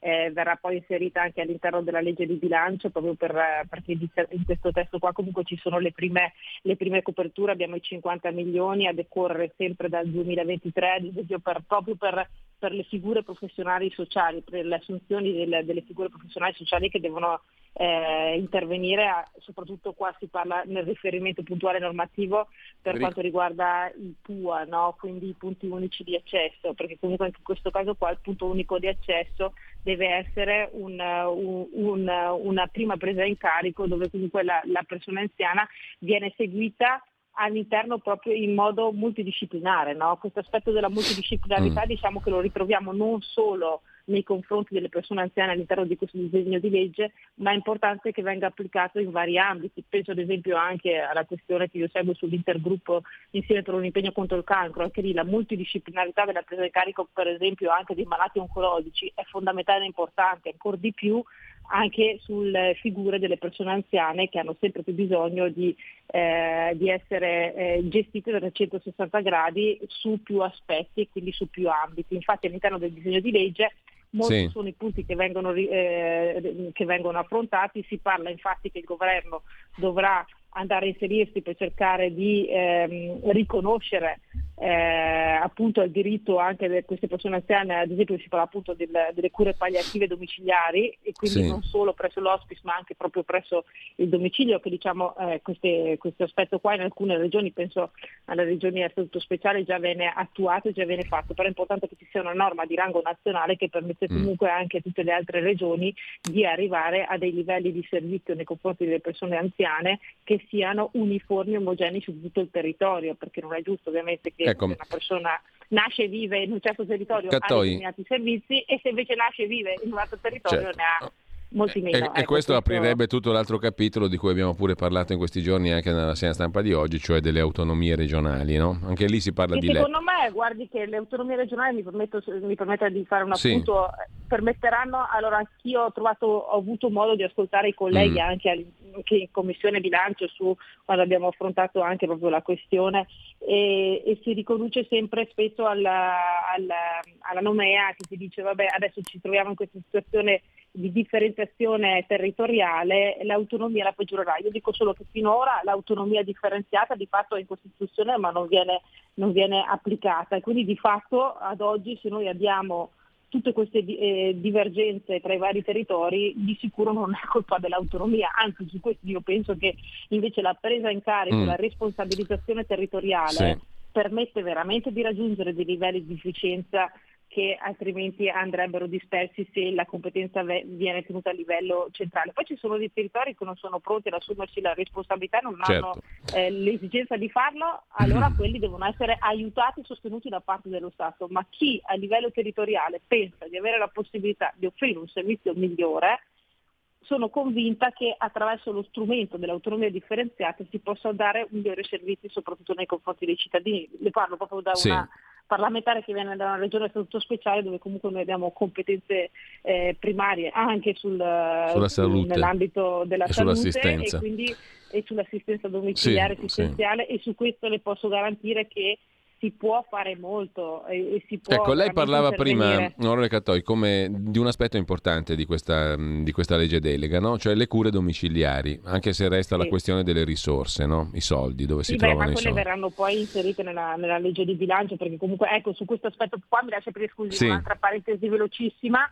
il piano nazionale di e resilienza ha dei limiti, ovviamente ne abbiamo già parlato anche all'interno delle parlamentari, anche come gruppo Lega abbiamo sollevato la questione, ci sarebbe da definire soprattutto all'interno di alcuni ambiti il fatto che a livello europeo si cambi un po' anche il paradigma di contabilizzazione di alcune spese, perché altrimenti cioè, le strutture vanno bene, ma poi le strutture senza le persone, il personale sanitario o socioassistenziale che segue e quindi si prende cura eh, su più livelli delle persone anziane, si fa fatica poi eh, ad sì. avere se anche in Europa non si decide un po' di cambiare anche il paradigma o comunque il sostegno anche nell'affrontare questo tipo di spesa che non, deve, non si deve pensare solo al fatto di avere mm. la struttura fisica ma noi dobbiamo cercare di garantire il servizio, il servizio viene garantito dal personale, quindi anche l'Europa deve cercare un attimino di, eh, secondo me, soprattutto all'interno dell'ambito della sanità, di avere il coraggio di affrontare certe questioni e di, di avere modo anche di, di, di, contabilizzare e di regolarizzare anche la quantificazione di queste spese in modo che siano sostenibili da parte degli Stati, perché ad esempio noi che siamo il paese più longevo è ovvio che noi dovremmo far fronte mm. a, anche in termini di risorse umane ad un impiego maggiore rispetto agli altri stati europei. Certo, è allora... perché i dati eh, ci mettono davanti anche a questa necessità. Cattoi, questa onorevole Cattoi, abbiamo due minuti scarsi. Eh, sì. Lei ha sottolineato gli aspetti fondamentali no? mm, della legge delega in materia di assistenza agli anziani. Cure domiciliari, sì. punto primo, sì. che è una, una cosa importante per evitare lo spaesamento, l'allontanamento dai luoghi familiari degli anziani e via dicendo. Secondo punto o meglio, li cito un po' alla rinfusa, resi- eh, telecamere sì. nelle residenze per gli anziani. Poi c'è eh, un, uno sforzo per l'inclusione sociale, per esempio eh, favorire esatto. la nascita di condomini solidali, ma anche di co-housing, certo. cioè di coabitazione tra anziani e giovani eh, garantire e, sempre il ponte, il broker esatto, e, e centri per definire il piano delle cure il più personalizzato possibile. Sì, no? Sono sì, tutti propositi sì. ottimi. Ehm, poi ci sarà da um, coordinare appunto il livello di intervento centrale, perché il governo in questo caso emanerà dei decreti di attuazione con le Certo. realtà locali di cui lei parlava prima. Sì. Mi lasci esprimere anche un punto di domanda, mm, perché noi abbiamo parlato, lei ha parlato del PNRR. Come cittadini, devo dire, finora abbiamo una scarsa, una scarsa percezione dell'incisività di questi fondi. Quello che sappiamo è che ci siamo indebitati per 122 miliardi, siamo il paese europeo più indebitato in assoluto. Il secondo in classifica è distante anni luce da noi, è la Romania, che ha fatto 15 miliardi di debito. Di questi 122 miliardi di debito, che qualcuno dovrà restituire, vorremmo capire quali sono eh, in- in- in- investiti in maniera produttiva, perché per il momento non se ne ha nessuna mm, diciamo certezza di questo. Lei che dice?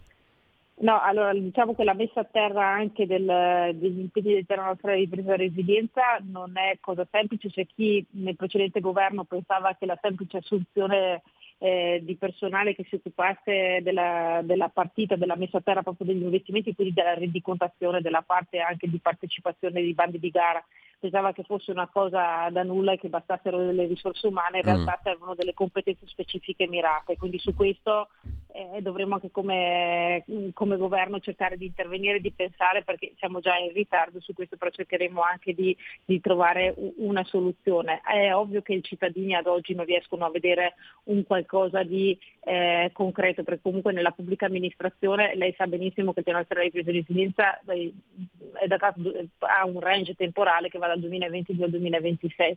Nella pubblica amministrazione la messa a terra degli investimenti adesso abbiamo appunto anche dei decreti specifici per cercare di accelerare anche i tempi di messa a terra degli investimenti, si cercherà di recuperare, di fare in modo che anche il cittadino si renda conto anche a livello proprio visivo del, del fatto, perché adesso stiamo parlando di allocazione di risorse, poi giustamente il cittadino vuole vedere Mm. anche sui territori qualcosa eh, di un po' Il più eh, diretto e di, di- di tangibile, no? cosa che ad oggi non è perché è prematuro, perché comunque sa che nella pubblica amministrazione tra la parte eh, esecutiva e la parte di progettazione, la parte esecutiva la parte messa a terra dei lavori, eh, siamo purtroppo non siamo così efficienti come nel mondo privato dell'imprenditoria. Quindi su questo adesso anche Matteo Salvini, il nostro ministro, sta cercando di intervenire per cercare di velocizzare il più possibile e sburocratizzare perché non è possibile che in Italia anche un imprenditore, un artigiano qualsiasi eh, persona voglia fare degli, degli investimenti e abbia a che fare con la pubblica amministrazione debba attendere anni perché attendere anni vuol dire perdere margini di mercato e vuol dire essere inefficienti oltre ad avere perdite economiche nel proprio business. Quindi su questo anche la pubblica amministrazione deve imparare ad essere più efficiente più efficace anche nella messa a terra e su questo Bene. quello che stiamo cercando di intervenire. Non è semplice perché di questo se ne parla da sempre, però se vogliamo veramente che questi investimenti, questa disponibilità di risorse generata dal PNRR venga veramente, come lei diceva, messa a frutto, abbiamo l'obbligo di intervenire soprattutto su questi Bene. fronti qua e lo stiamo già facendo, ovviamente nei primi mesi non è che si possa eh, pensare di avere la bacchetta magica e risolvere tutti i problemi del mondo, però diciamo che eh, siamo sulla strada buona, abbiamo già iniziato Allora. con degli interventi mirati su questo. Io ringrazio Vanessa Cattoi, Grazie abbiamo parlato, grazie. buon lavoro e grazie, abbiamo parlato A della voi, lavoro, legge buona delega sull'assistenza agli Grazie. anziani. Grazie a tutti. Qui Parlamento.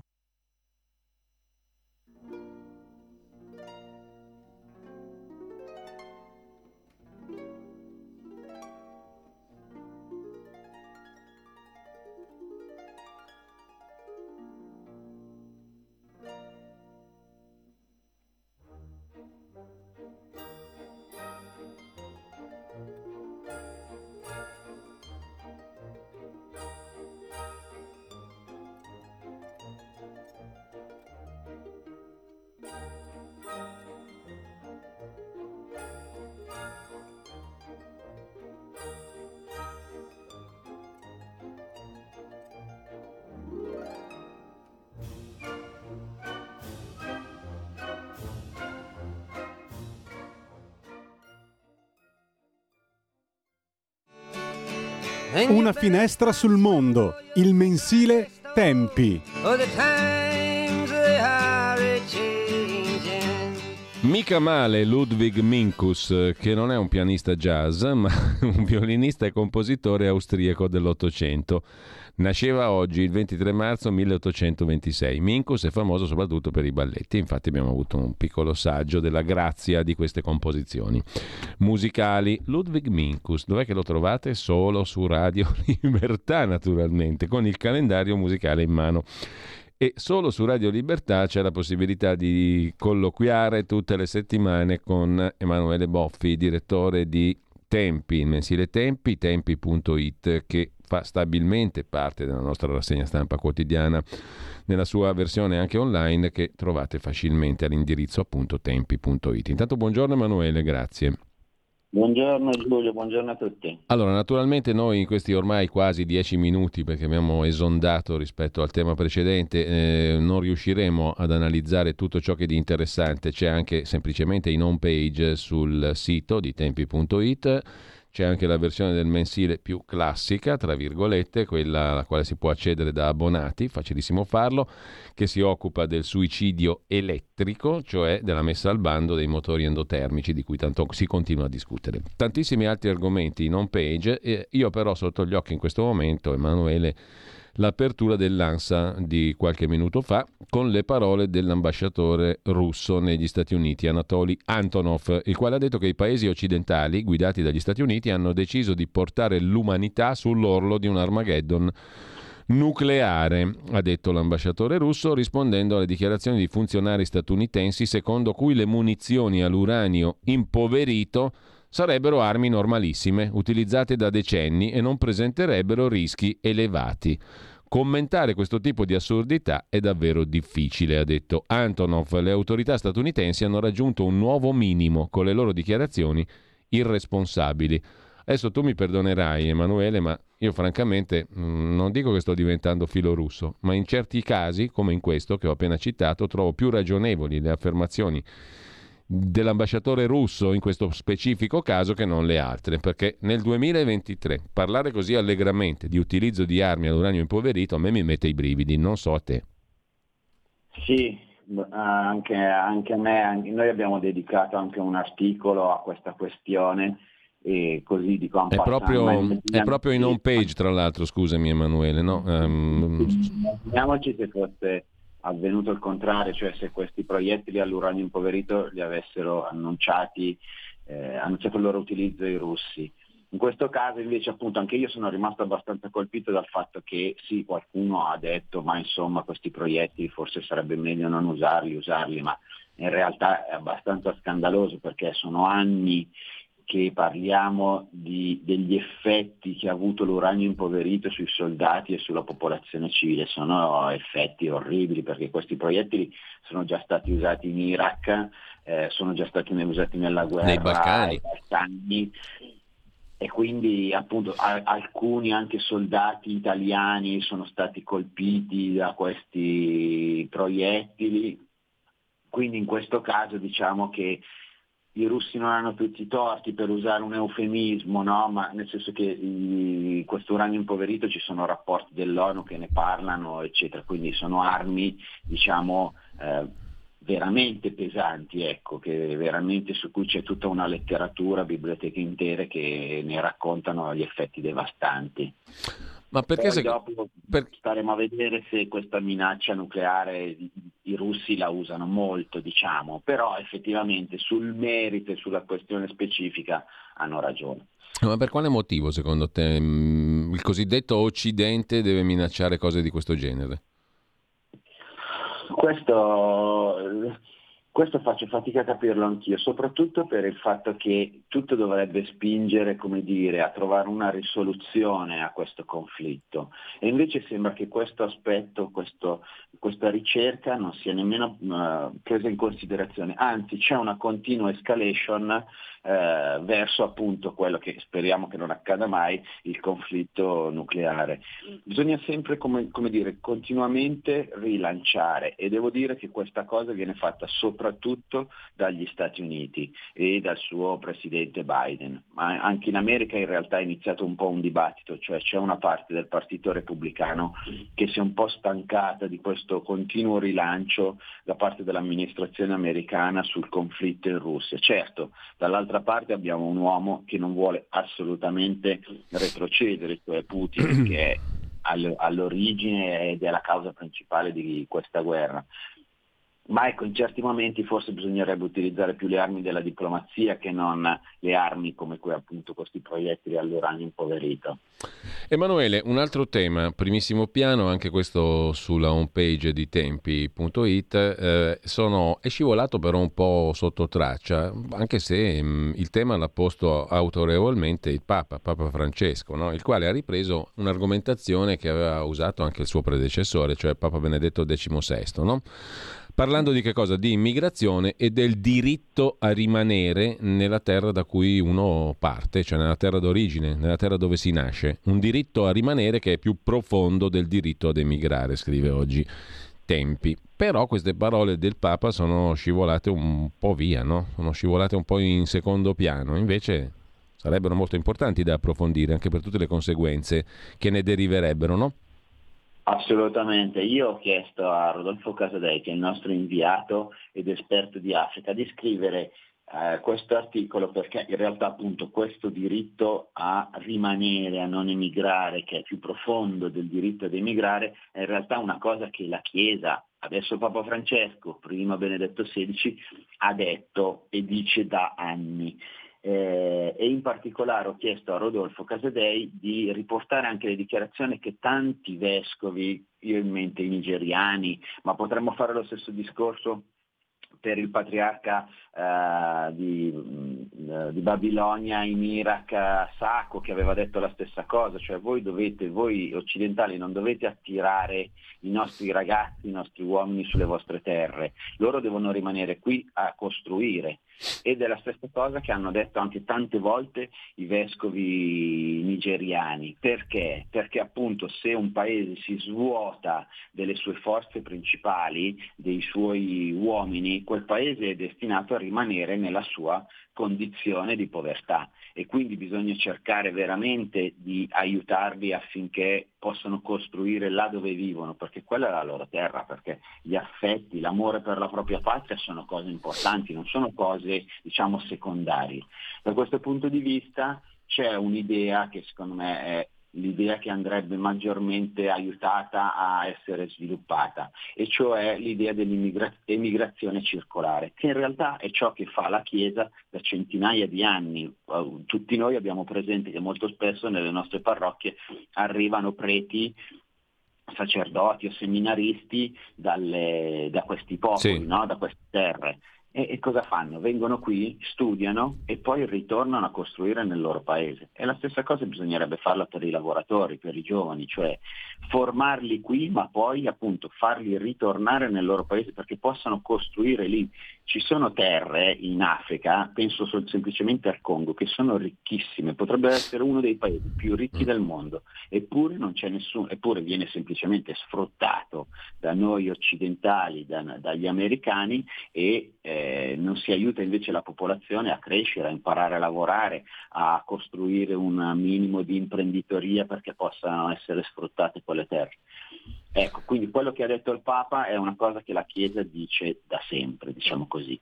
Ho chiesto a Casadei di eh, documentarlo, far vedere come appunto al fondo di questa idea che il Papa ha espresso in realtà ci sia un'osservazione di come da quei paesi viene vissuta eh, l'emigrazione, no? cioè il, il fatto che i giovani lasciano il paese e di fatto lo rendono ancora più povero di Ecco, questa cosa qui implicherebbe anche una certa responsabilità delle classi dirigenti locali di quei paesi africani in primis, no? E mi vengono in mente qui le analisi di una persona che ben conosciamo qui a Radio Libertà, la professoressa Anna Bono, che su questo giustamente credo insiste e batte il tasto, no? Perché anche la responsabilità delle classi dirigenti politiche e istituzionali dei paesi d'origine dell'immigrazione è enorme, amplissima. Non fanno nulla per migliorare la vita dei loro cittadini, anzi il contrario. Tra corruzione, diciamo, e banditismo terrorismo vero e proprio, la situazione è tragica. No? Eh, e comunque, mh, mm, anche quello è un punto. Eh, terzo argomento, a proposito di Papa, ehm, sui muri anche delle nostre città sono comparse scritte come quella che voi mettete in foto, a corredo dell'articolo di cui sto parlando. Ratzinger pedofilo, no? Eh, però è uscita la notizia, che non è una notizia, voi ironizzate, tu ironizzi su tempi, che Benedetto XVI non coprì affatto un prete pedofilo. La Procura di Monaco ha archiviato una denuncia in questo senso. Il fatto non esiste, no? Non è una notizia, giusto? Sì, no, io sono rimasto colpitissimo che eh, questa ennesima archiviazione, quindi l'ennesima dimostrazione che Benedetto XVI non ha mai coperto nessun pedofilo, sia finita sui giornali in quelli che noi definiamo i trafiletti, i boxini a fondo pagina, eh, le didascalie delle foto, no? Eh, mentre mi ricordo con precisione eh, che quando c'erano le accuse contro Benedetto XVI su questi argomenti finivano sempre in prima pagina, mi ricordo una vignetta cattivissima del New York Times in prima pagina su Benedetto XVI pedofilo. E poi dopo, quando invece, appunto, come in questo caso la Procura di Monaco uh, annuncia l'archiviazione per mancanza di prove eh, e quindi scagiona totalmente Benedetto XVI, la cosa finisce in un angolino sui giornali. E cosa dobbiamo dire? Dobbiamo dire che come al solito qui siamo di fronte a una presa di posizione ideologica molto, molto forte. Benedetto XVI da questo punto di vista, tra l'altro, è stato forse il Papa che più ha combattuto la pedofilia all'interno della Chiesa. Lui non negava che ci fosse, parlava, la famosa Via Crucis aveva parlato no, di sporcizia nella Chiesa. Mm. Eppure forse proprio anche per questo, chissà, non lo so, eh, è stato il Papa più, più attaccato no? Su, sotto questo punto di vista. E così quindi noi appunto abbiamo sottolineato il fatto che ancora una volta eh, Benedetto XVI, su Benedetto XVI viene tolta ogni ombra, eppure per i giornali questa cosa non è una notizia. Ultima cosa, a proposito di Chiesa, te ne sei occupato tu direttamente in un bel commento che ho citato l'altro giorno, uh, c'è una Chiesa a 5 Stelle che si avanza, la Chiesa dell'altrove, l'ha fondata Beppe Grillo. Sì, allora chiaramente Beppe Grillo fa, fa lo spiritoso. Tu ricordi giustamente anche il fatto che Beppe Grillo è attratto da questo argomento, no? perché interpretò Gesù Cristo in un film di Comencini tanti anni fa. Sì, sì, sì, no, ma ritorna spesso, cioè eh, lui effettivamente non è un politico, cioè anche il fatto che abbia chiamato eh, il suo partito, non, non, l'ha chiamato come un partito ma l'ha chiamato un movimento, dà l'idea, cioè lui vuole suscitare un entusiasmo e poi da questo entusiasmo dovrebbe derivare anche decisioni politiche. E, quindi anche e poi fammi fare la battutaccia schifosa, essendo genovese, poi trarne anche qualche utile. sì, assolutamente, anche questo. No, è sempre utilizzato molto questo linguaggio religioso, anche chi frequenta un po' il suo blog e legge un po' le, le pazzie che scrive, eh, anche tutto l'aspetto ambientale è vissuto veramente come una uh, missione religiosa no? dal suo punto di vista. Ovviamente è una chiesa senza Dio, una chiesa senza Cristo, l'unico Cristo che c'è è, è, è lui stesso, che appunto eh, dal suo verbo. E così quindi noi l'abbiamo un po' preso in giro diciamo, su, su questo aspetto. E tu hai fatto anche una bella citazione da un, una sua serie di battute tratte dal suo ultimo show, Io sono il peggiore, no? col paragone tra uh, Giuda e, um, e Di Maio Attraverso Giuda si è scoperta la potenza di Gesù, attraverso Di Maio si è scoperta la meraviglia di Giuseppe Conte. Naturalmente io lascio perdere il lato blasfemo della questione, ci limitiamo al comico, no? che, che però diventa anche politico. È un fenomeno abbastanza curioso. Io sono curioso, sarei curioso di leggere tra qualche X anni come verrà catalogato dalla scienza politologica tutto questo fenomeno qua nato da Beppe Grillo. È interessante, no? non ce ne sono poi moltissimi in giro per il mondo di così lunga durata, perché i, le fiamme, diciamo così, tipo quello della motosega in Argentina, non so, a volte vengono fuori, poi bisogna vedere quanto durano, no? È vero. Sì, Questi sì, si sono demo, democristianizzati di fatto, eh, però sono durati, insomma, abbastanza. Sì, è vero, sono durati abbastanza, poi si sono, diciamo così, normalizzati, anzi addirittura adesso sono più normalizzati degli altri, cioè veramente Beppe Conte è, è proprio il più democristiano di tutti.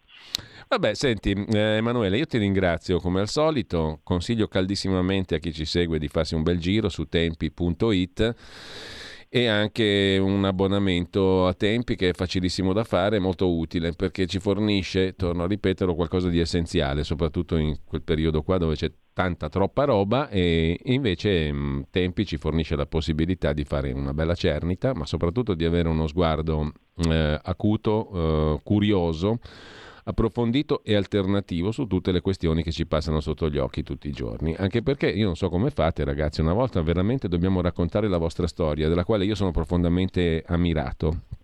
Perché state facendo un bellissimo lavoro in poche persone, è, tut- è tutta roba vostra, poi ve la siete sudata, guadagnata, conquistata, difesa e amata. Una roba bella, una storia unica per quanto concerne l'italico giornalismo. Secondo me, e non lo dico per... Eh, non ci siamo messi d'accordo, eh, è roba che penso veramente. Comunque, Emanuele, grazie, che dirti? Grazie. Giulio, grazie anche a chi ci ascolta e dai facciamola questa cosa, volentieri, qualche volta ci... No, perché è una storia molto bella, ma ci dedichiamo un po' più di tempo, magari vieni a trovarci in studio, facciamo una diretta da qui e raccontiamo questa bellissima storia, perché credo che sia utile da conoscere anche per chi ci segue. Grazie a Emanuele Boffi.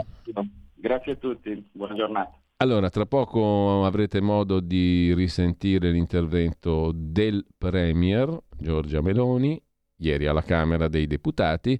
E poi, già che ci siamo, vediamo un po' di dare un'occhiata a quello che succede, vediamo se è fatta bene questa pagina Facebook di Radio Libertà per capire che cosa c'è dopo.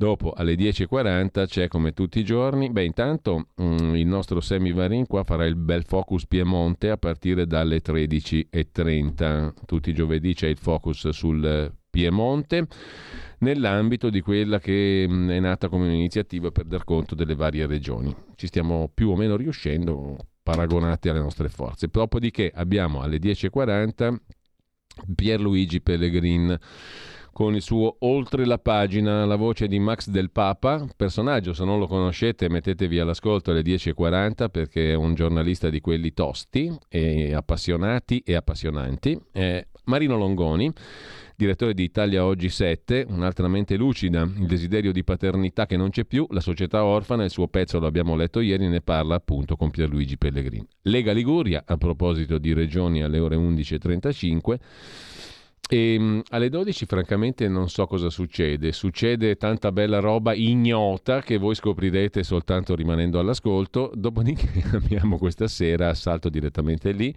Zoom con Antonino Danna, uh, Gemma Gaetani uh, che um, si occupa di qualcosa di cui um, vi renderete conto solo in diretta alle 18.05.